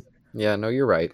And and they do that in a lot of Godzilla movies. It's just the contrast is starker in this one than other Godzilla movies compared to the interesting human parts and then how quickly it just gets completely dropped. This is wild. Yeah, I I feel like the imagery there, yeah, it really does stand out. And that particular fairy is very pretty. And the score as well. Yeah, because this is something you'd imagine like an animated movie. Fantasia. and the score also really helps sales the scene. And by the way, when I was a kid, I always love these musical moments in this in this movie. And they they, they stood out a lot for me. That stuff. so is this considered a musical then? No. Oh, look at that deer! Looks like he's got a little like a oh the monkey surprise face. yeah, it looked like it had a lazy eye, but it was just the leaf in front of its eye. It's an actual monkey, not an ape. Holy smokes. I was gonna say, it looked like the deer had like a toupee on, like something about the top of his head looked funny. Huh? Hey, hey, you caught me with my toupee on. Then the monkey looked actually absolutely stunned. It's like, oh my god, I've never seen a moth larva do something like this.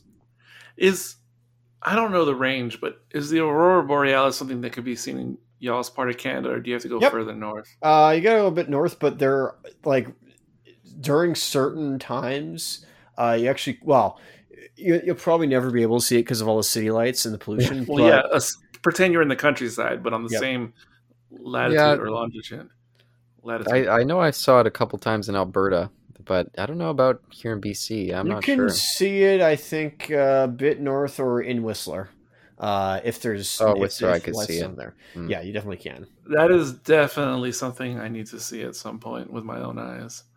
Wow, look at that. That that's really pretty. Oh, you never seen it? No, I I mean no. I actually haven't either. I've only been that far north once in, in Canada, and I mean, I mean the most north I've ever been. Well, I'm not sure where it lines up with Scotland, um, uh, uh, Toronto. I'm not sure which is more Uh, far north. I'm pretty sure Scotland's farther north. I'm not sure. It's deceptive. Look when you see those comparisons um, from the New World to um, to Europe. See, not only do I want to see the borealis, I want to see the, the aurora australis. Excuse me. Yeah, the Borealis was something. It was it was pretty stunning. Oh, it's a, the the sky is dancing. What are you talking about? It's beautiful. Yeah, I just want to see the toilet go down the opposite way.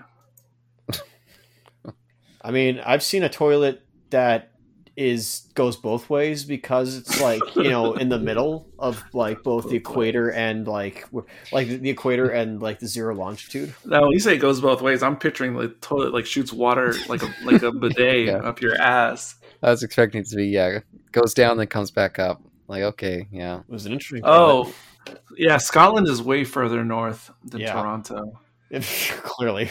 I just saw that thing recently somewhere on social media where like not a lot of people realize that like New York, um, like lines up with like the bottom part of like Italy. No. So Italy is stepping on New York. By the way, all this stuff here, this kind of mystical, cutting back to the kids, this is extremely gamorous stuff. Yep. Of course, Wow. the parents are sitting off to the corner, but the kids know. The kids can feel the change because it's, you know, yeah, that's all. That tree is disappearing in a sea of butterflies. Oh, you're a little ahead of me. They burst. They just Oh. burst now. Sorry. You're both ahead of me. They just burst now for me. What? Ah, shoot. And this also turned into that um like that questionable CG anime period. Yeah, and just questionable in general. Like, what the fuck is this? Since when is uh, a Mothra beast built up from thousands of butter- butterflies or moths? Sorry, not butterflies. Like, why would they make that choice? That just seems stupid. I meant moth. I'm actually more okay with the concept than I am of the actual actualization. Yeah, and I guess in this particular franchise, the Rebirth of Mothra, it is much more fantasy bent. So I guess in that regard, sure. But just in general, it seems stupid. But here's Mothra For Leo. some reason, Wow. the weird meaty legs of both adult moth- mothras they remind me of like like their appendages off of um um um Gizmo, like the Gremlins. Okay, yeah, I can see it. Yeah. yeah, no, he's a lot more f- fluffy as well. I mean, I mean, like Leo, excuse me. So yeah, I can see the Gizmo comparison. Yeah, if there was a real moth that that had legs just like that, that would really creep me out. That is swole. Holy smokes, he's going to like gym to get those gains, man. Holy smokes. Oh, I've seen some moths with some super muscular feet. They do look like they've been like they're bodybuilder moths. Mm, beefy. But yeah, it's those creepy feet. Yeah, it's got like chicken legs. Even that asshole. That that one guy, the guy who was like a reporter who was kind of picking on them, he reminds me of uh, Jeffrey Combs. Some of the expressions he makes. Interesting. Yeah, I, I feel like they have a similar vibe. It's just an insect, but don't write it off. I really like this scene when the kids are just like, "Okay, we're leaving." And the parents are like, "Oh no, go after your brother." She's like, "Nah, I'm going too." Well, she is. I wonder what that poster said that was behind the boy. That very manga looking poster. I like that shot of them walking toward, like running towards the light. I, I Yep. really enjoyed it. Although, some odd reason when I was watching that scene of them in the hospital, all I could think of was the scene. Okay, there's a there's a like you know 10 second advertisement for that airline, whatever that is. Yeah, I'm seeing it right now. It just popped up. Darn it. Okay, sorry. Um, but anyway, the, the scene I was thinking of though when they were in the hospital was the scene from uh, Ghost in the Shell standalone complexes movie. I forget the Solid State Society. There we go. Uh, where uh, which one was that? Uh, the guy has his daughter and they're in the hospital and like something bad's about to happen. So it's like, wow, that was a random like thought that I hadn't thought of in a while. I've been having lots of random thoughts watching this today. Just a lot of random things popping out of nowhere. Wow. I don't mind the change to what Leo does. Like, obviously, I assume it's you know the better, not better, but it's just like a different version of Mothra. So it's like I don't mind the idea that he has different power sets. I think that's Yeah. cool and all. Uh, but it's no different than like you know what they do with Super Sentai, Kamen Rider, or Ultraman, where it's like each like each uh, generation or each the next version of them is like different and either has Yeah. a new power or something. It's just the escalation of you know uh, and passage of time where it's like other people come in and have new ideas and are you know build up from what the other ones had in the past. So it's like yeah, I don't mind. I think it's a cool idea. No, I, I That's the least of my worries in this movie. I mean, somehow I'm okay with this and not using a Star Cruiser as uh, as a light speed weapon, but you know whatever. I knew he was gonna drop a Star Wars reference after that. You know me too well. but I like that weird weird blast that he could do, like the three piece blast. That was cool from his forehead. Like that was Yeah. that was awesome. And they have their little jousting moment there, and it leaves all this little uh, powder. All that powder. You should just be like asbestos or like detonate. That'd be kind of cool. I do think it's fun that they integrate that that powdery aspect of Moth Wings into as one of his attacks. That's that's pretty fun. That makes sense, I suppose. Oh my goodness! It's oh the, no! it's the swarm from uh, Star Trek Voyager or Star Trek Beyond. Yeah, this is getting kooky. Oh. That's cool though. I like I, was, this. I was thinking of uh, Exorcist too. Oh no! There we go. Yeah. Oh, that's so cool. I need um, a shirtless. Um, um, what's his name?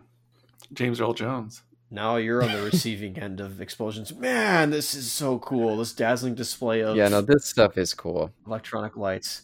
I can't deny that. Okay, I'm glad you're loving it. I can't say I'm loving. It. I don't it. have anything against it. I don't have anything against it. It's just, again, I'm, I'm weirdly thinking of Star Trek Final Frontier. so We all are having random. This is sparking a lot of different thoughts. here's a here's a weird thought. So I say- was- oh, go ahead. Yeah, go ahead, Caleb. Okay, I'll say this briefly.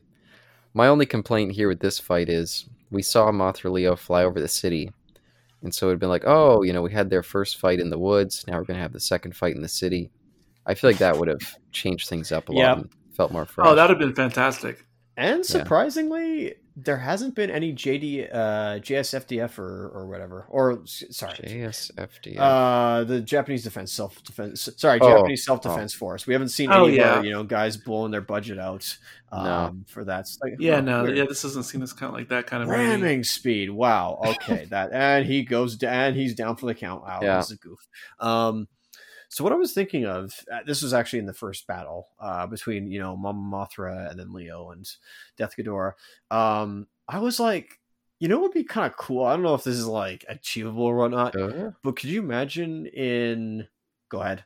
oh, just uh, that's another. When we saw his little body just stand there quivering, I was that was another one. It's like, oh man, that seems a little much. Yeah. No, that that was When cool, We saw his robot.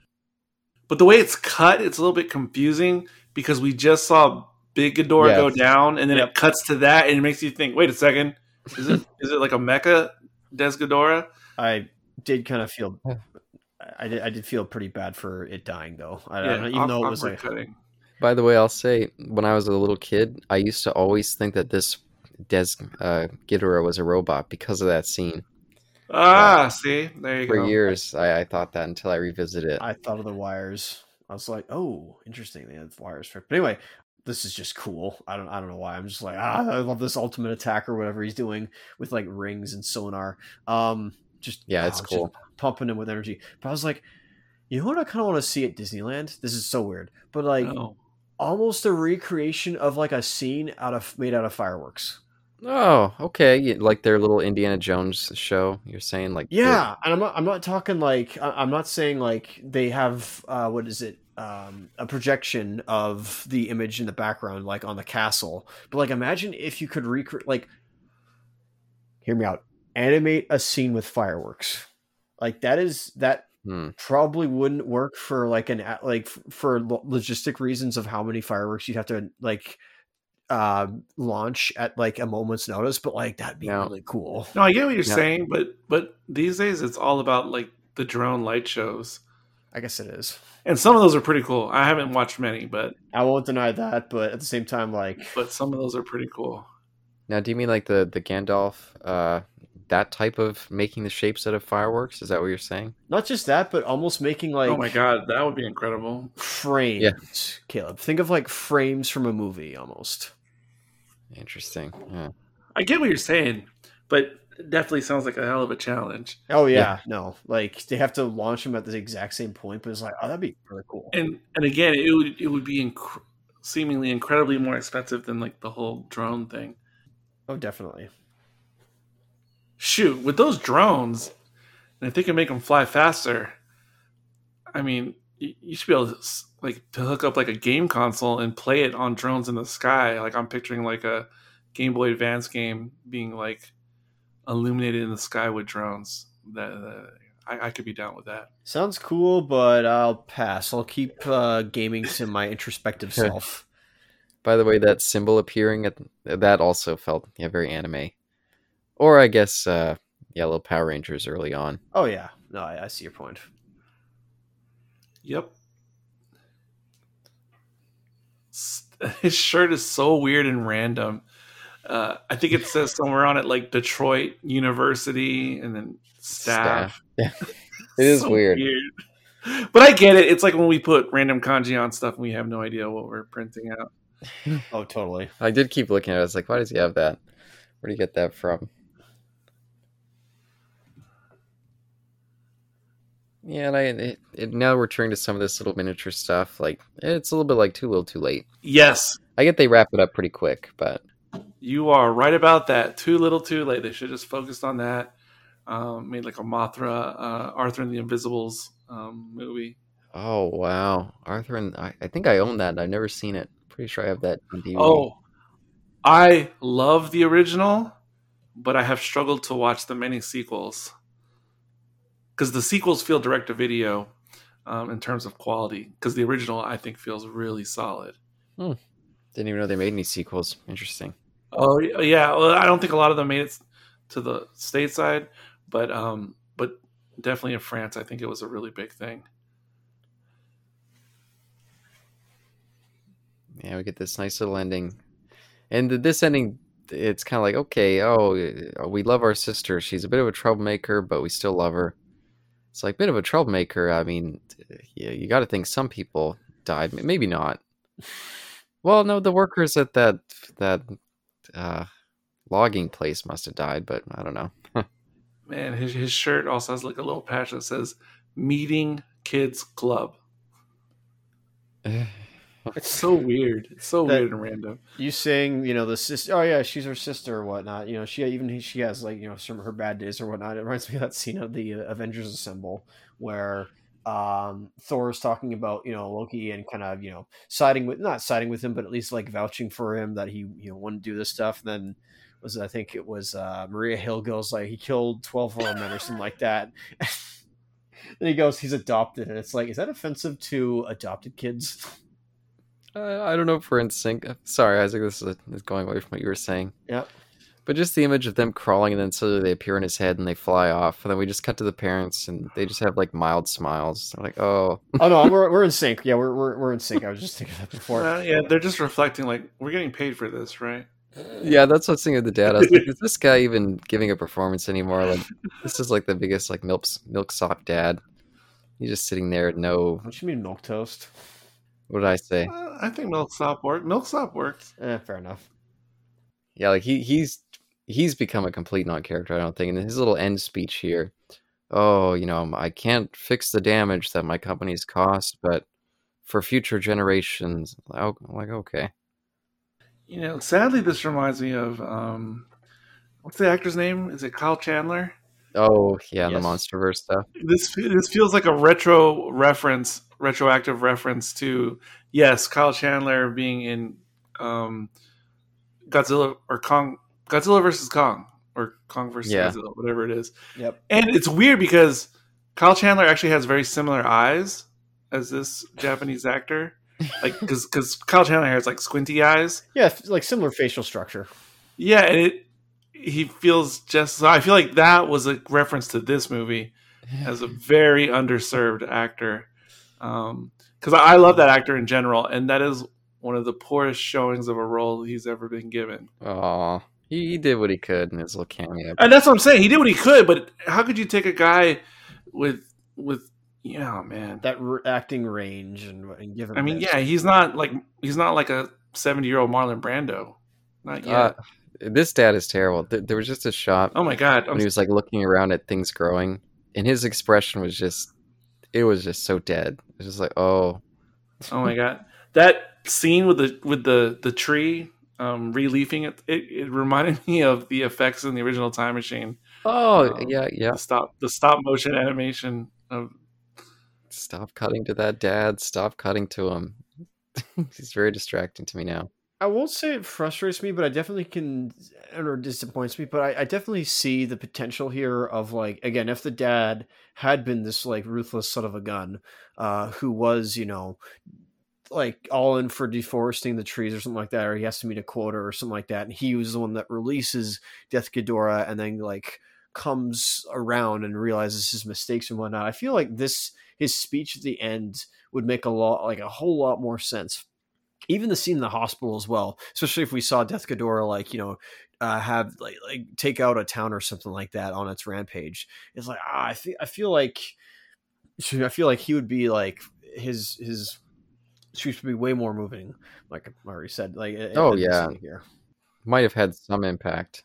That was some other interesting cutting that I don't know if they should have left it that way, which was, you know, they showed the flowers, and then they showed what appeared to be like a moth or butterfly going amongst the flowers, and then they cut to a bird with an insect in its mouth. I noticed that too. That's I was like, confusing imagery. Like, what are we saying? well, that's life. I suppose. It's the circle of life. Like, Yeah. I'm just picturing like the next movie is gonna feature like a, a bird like kaiju, that is just gonna take out Mothra.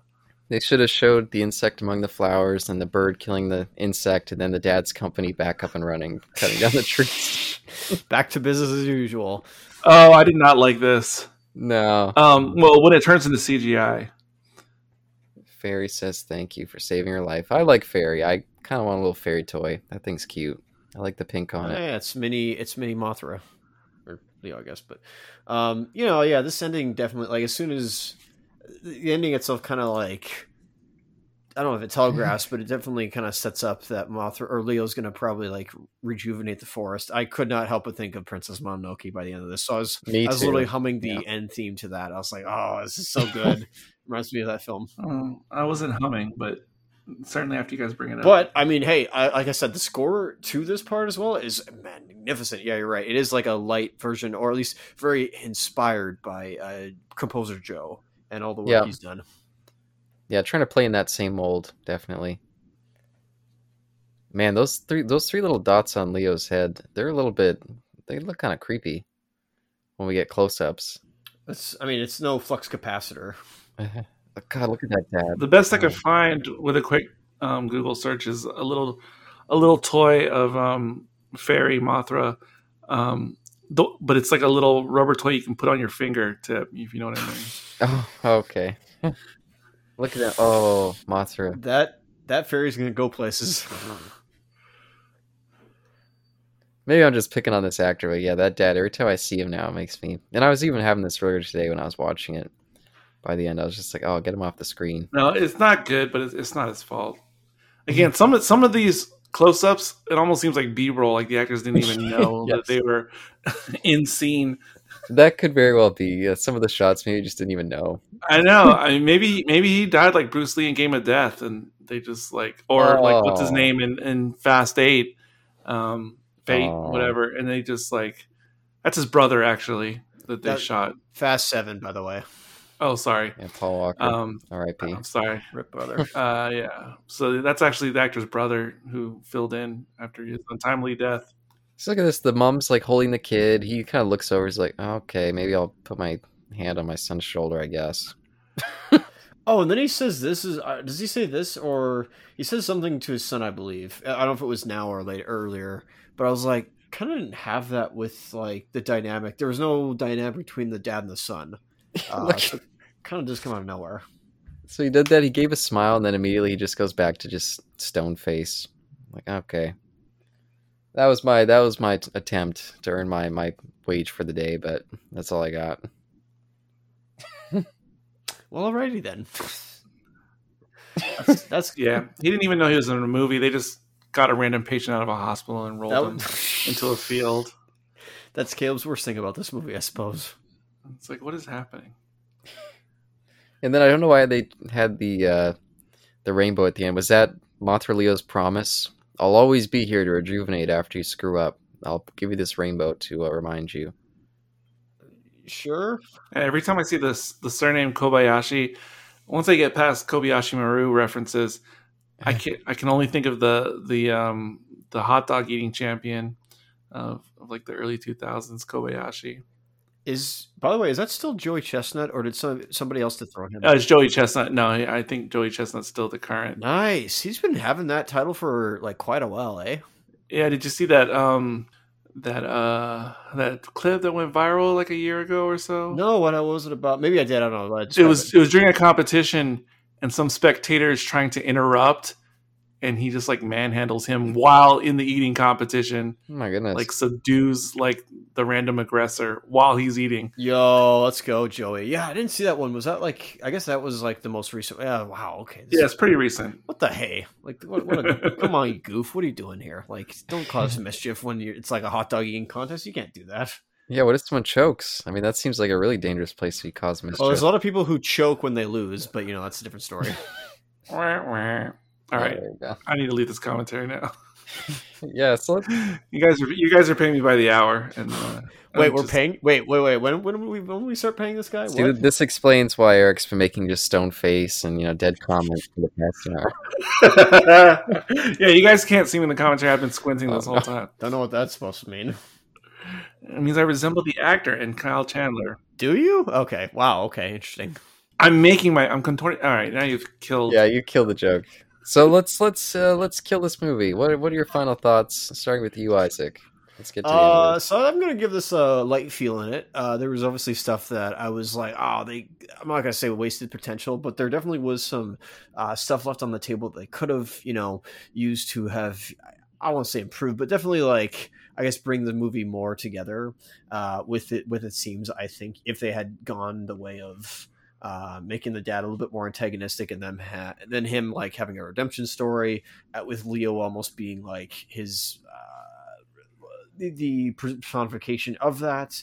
Again, they don't have to, but other than that, like the the action was amazing with all the um with all the creature effects and, and puppetry and her suit design and her like uh, uh, suit uh, su- suit stuff. Can I pause, Isaac, for for a moment? I had no idea this had this little this little random little bit after the credits here. I thought I thought it was gonna be a post credit scene, but Yeah, yeah. I definitely quit the movie when the credits started rolling, and so it's my first time too. My seeing the through. goodness, you guys, come on!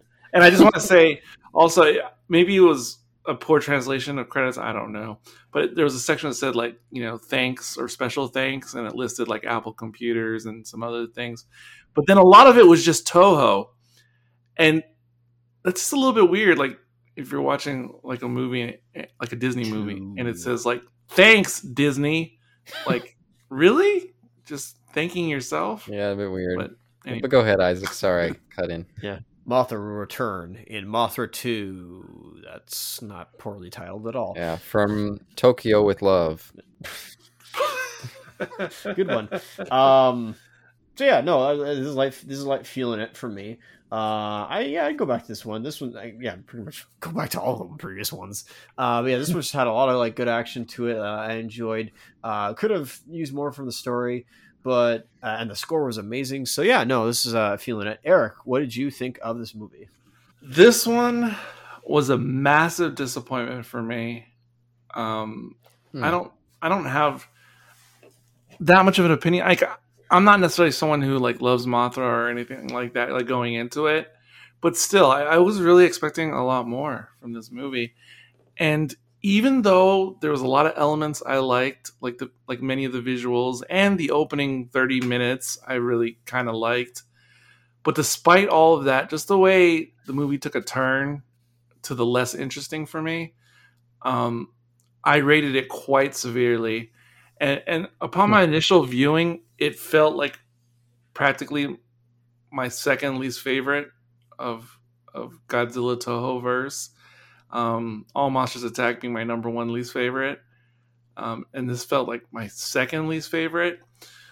Watching it again now for the commentary, I guess I like it a little bit better, but maybe it's because we're just bantering. I don't know. and so I wasn't as focused that much on how much I disliked it the first time. hmm But I originally gave it a very low rating of one and a half, uh, which is really low for me. I think I might boost it to maybe two after this discussion and, and rewatch. But despite all the things I really, really liked, I, I just I just hate how like you know three quarters of the film went or two thirds. It was just completely unengaging to me, and I just don't like that in any kaiju movie I'm, I'm watching. And I guess it just speaks more to just whatever my particular tastes are when it comes to this genre. Yeah. Yeah, no, it really is a weak film. And even when I was young, like when I stopped having cable and stopped seeing these movies on, uh, yeah, just every, you know, a couple times a year, I never thought fondly of the Rebirth of Mothra movies. It was kind of like, oh, yeah, those ones, uh, those are, you know, throw them on the pile with like Inspector Gadget 2. Oh boy. You know, it felt like straight to video kind of k- kiddie fare that was not very good. And so when I came back to it all these years later, I, I came back to it in 2019. I I came in with my shoulders slumped, like, okay, I'm not I'm not going to enjoy anything about these, and I didn't come away enjoying a lot, but I think there's some stuff here to carry me, but it's definitely not something to just sit down and watch. It's something to watch part of and then change the channel and come back when the big fight happens at the end. You know. Yeah, if I may continue a little bit more, I mean to reflect on some things you said, like Sure. um, I would trade good visuals and and meandering plot for bad visuals and interesting happenings. I would Yeah. much rather have that if those are my two choices. And to put it in modern terms, like how I feel about this movie, it would be like watching a Michael Bay Transformer movie where there was, and maybe this has happened in some existing Michael Bay Transformer movies, but where they have like some type, you think they have some type of interesting premise that they're setting up at the beginning of the movie. And then imagine if the whole rest two thirds of the Transformer Michael Bay movie was just stuff happening with very minimal dialogue, but just happenings. Um, and I don't care how pretty you make that look, uh, it's it's not going to be engaging for me. No, absolutely fair. And so much of the Michael Bay movies do turn into that. Almost all of them, I would say, have like 20 minutes that has nothing to do with the plot and adds next to nothing. Yeah, I realized I realized that applied to some of them after I said it out loud. But yeah, Oh, but yeah, I guess does that bring us around to the old uh the old randomizer? It's been a little while here. I guess I should get it booted up. Fire whatever you do, don't rig it. Don't rig it to to um to pull up uh Rebirth of Mothra two, or I may have to commit seppuku on on my Well, it's gonna happen anyways at some point, so at some point, just not tonight. Yeah. No, I don't rig it, but oh, Mothra the original. No, no I'm just kidding. I haven't gotten it loaded up yet. Yeah. Right? I can I can handle that actually. But that guy's yeah. Eric's come prepared. Yeah, and I'm hitting play on the randomizer now. Initiating system 1. スーパー X2 は第2滑走路へスーパー X2 は Working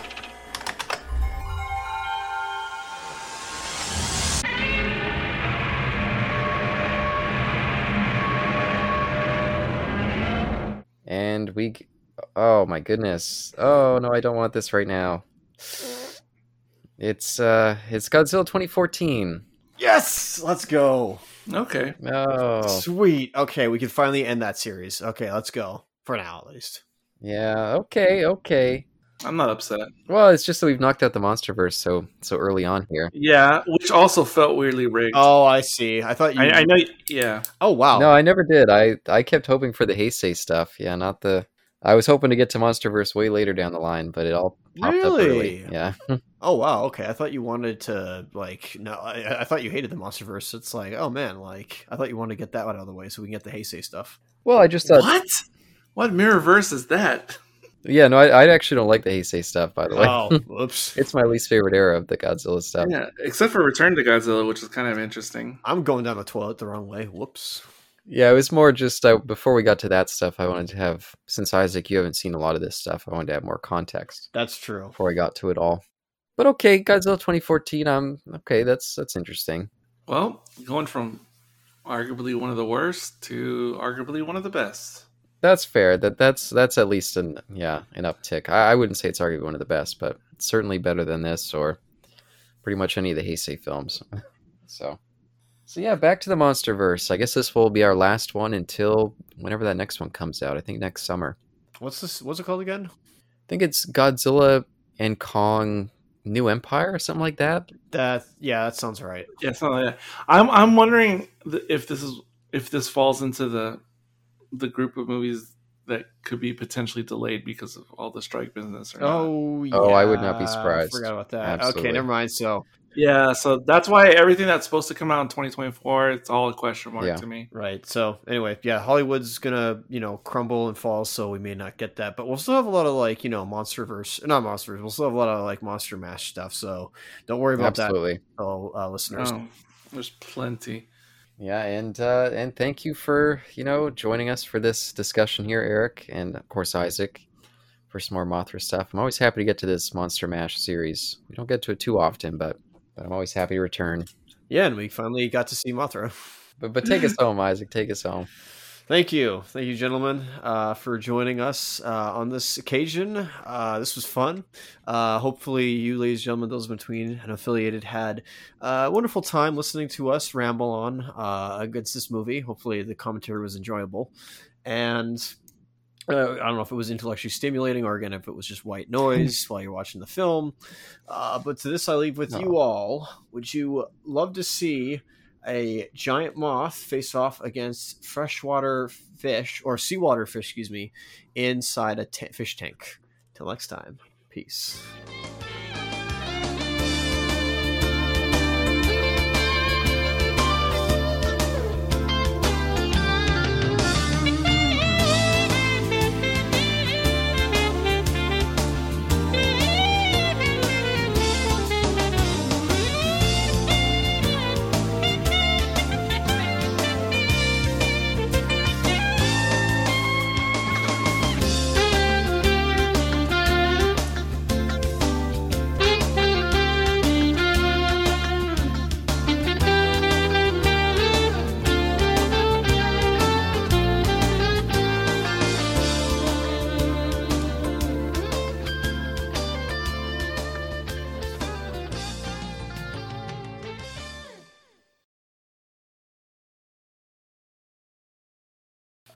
Yeah, just like many things on obviously this, I don't even know if this ever even gets posted or if these are, or if I'm just talking into a unplugged mic this whole time.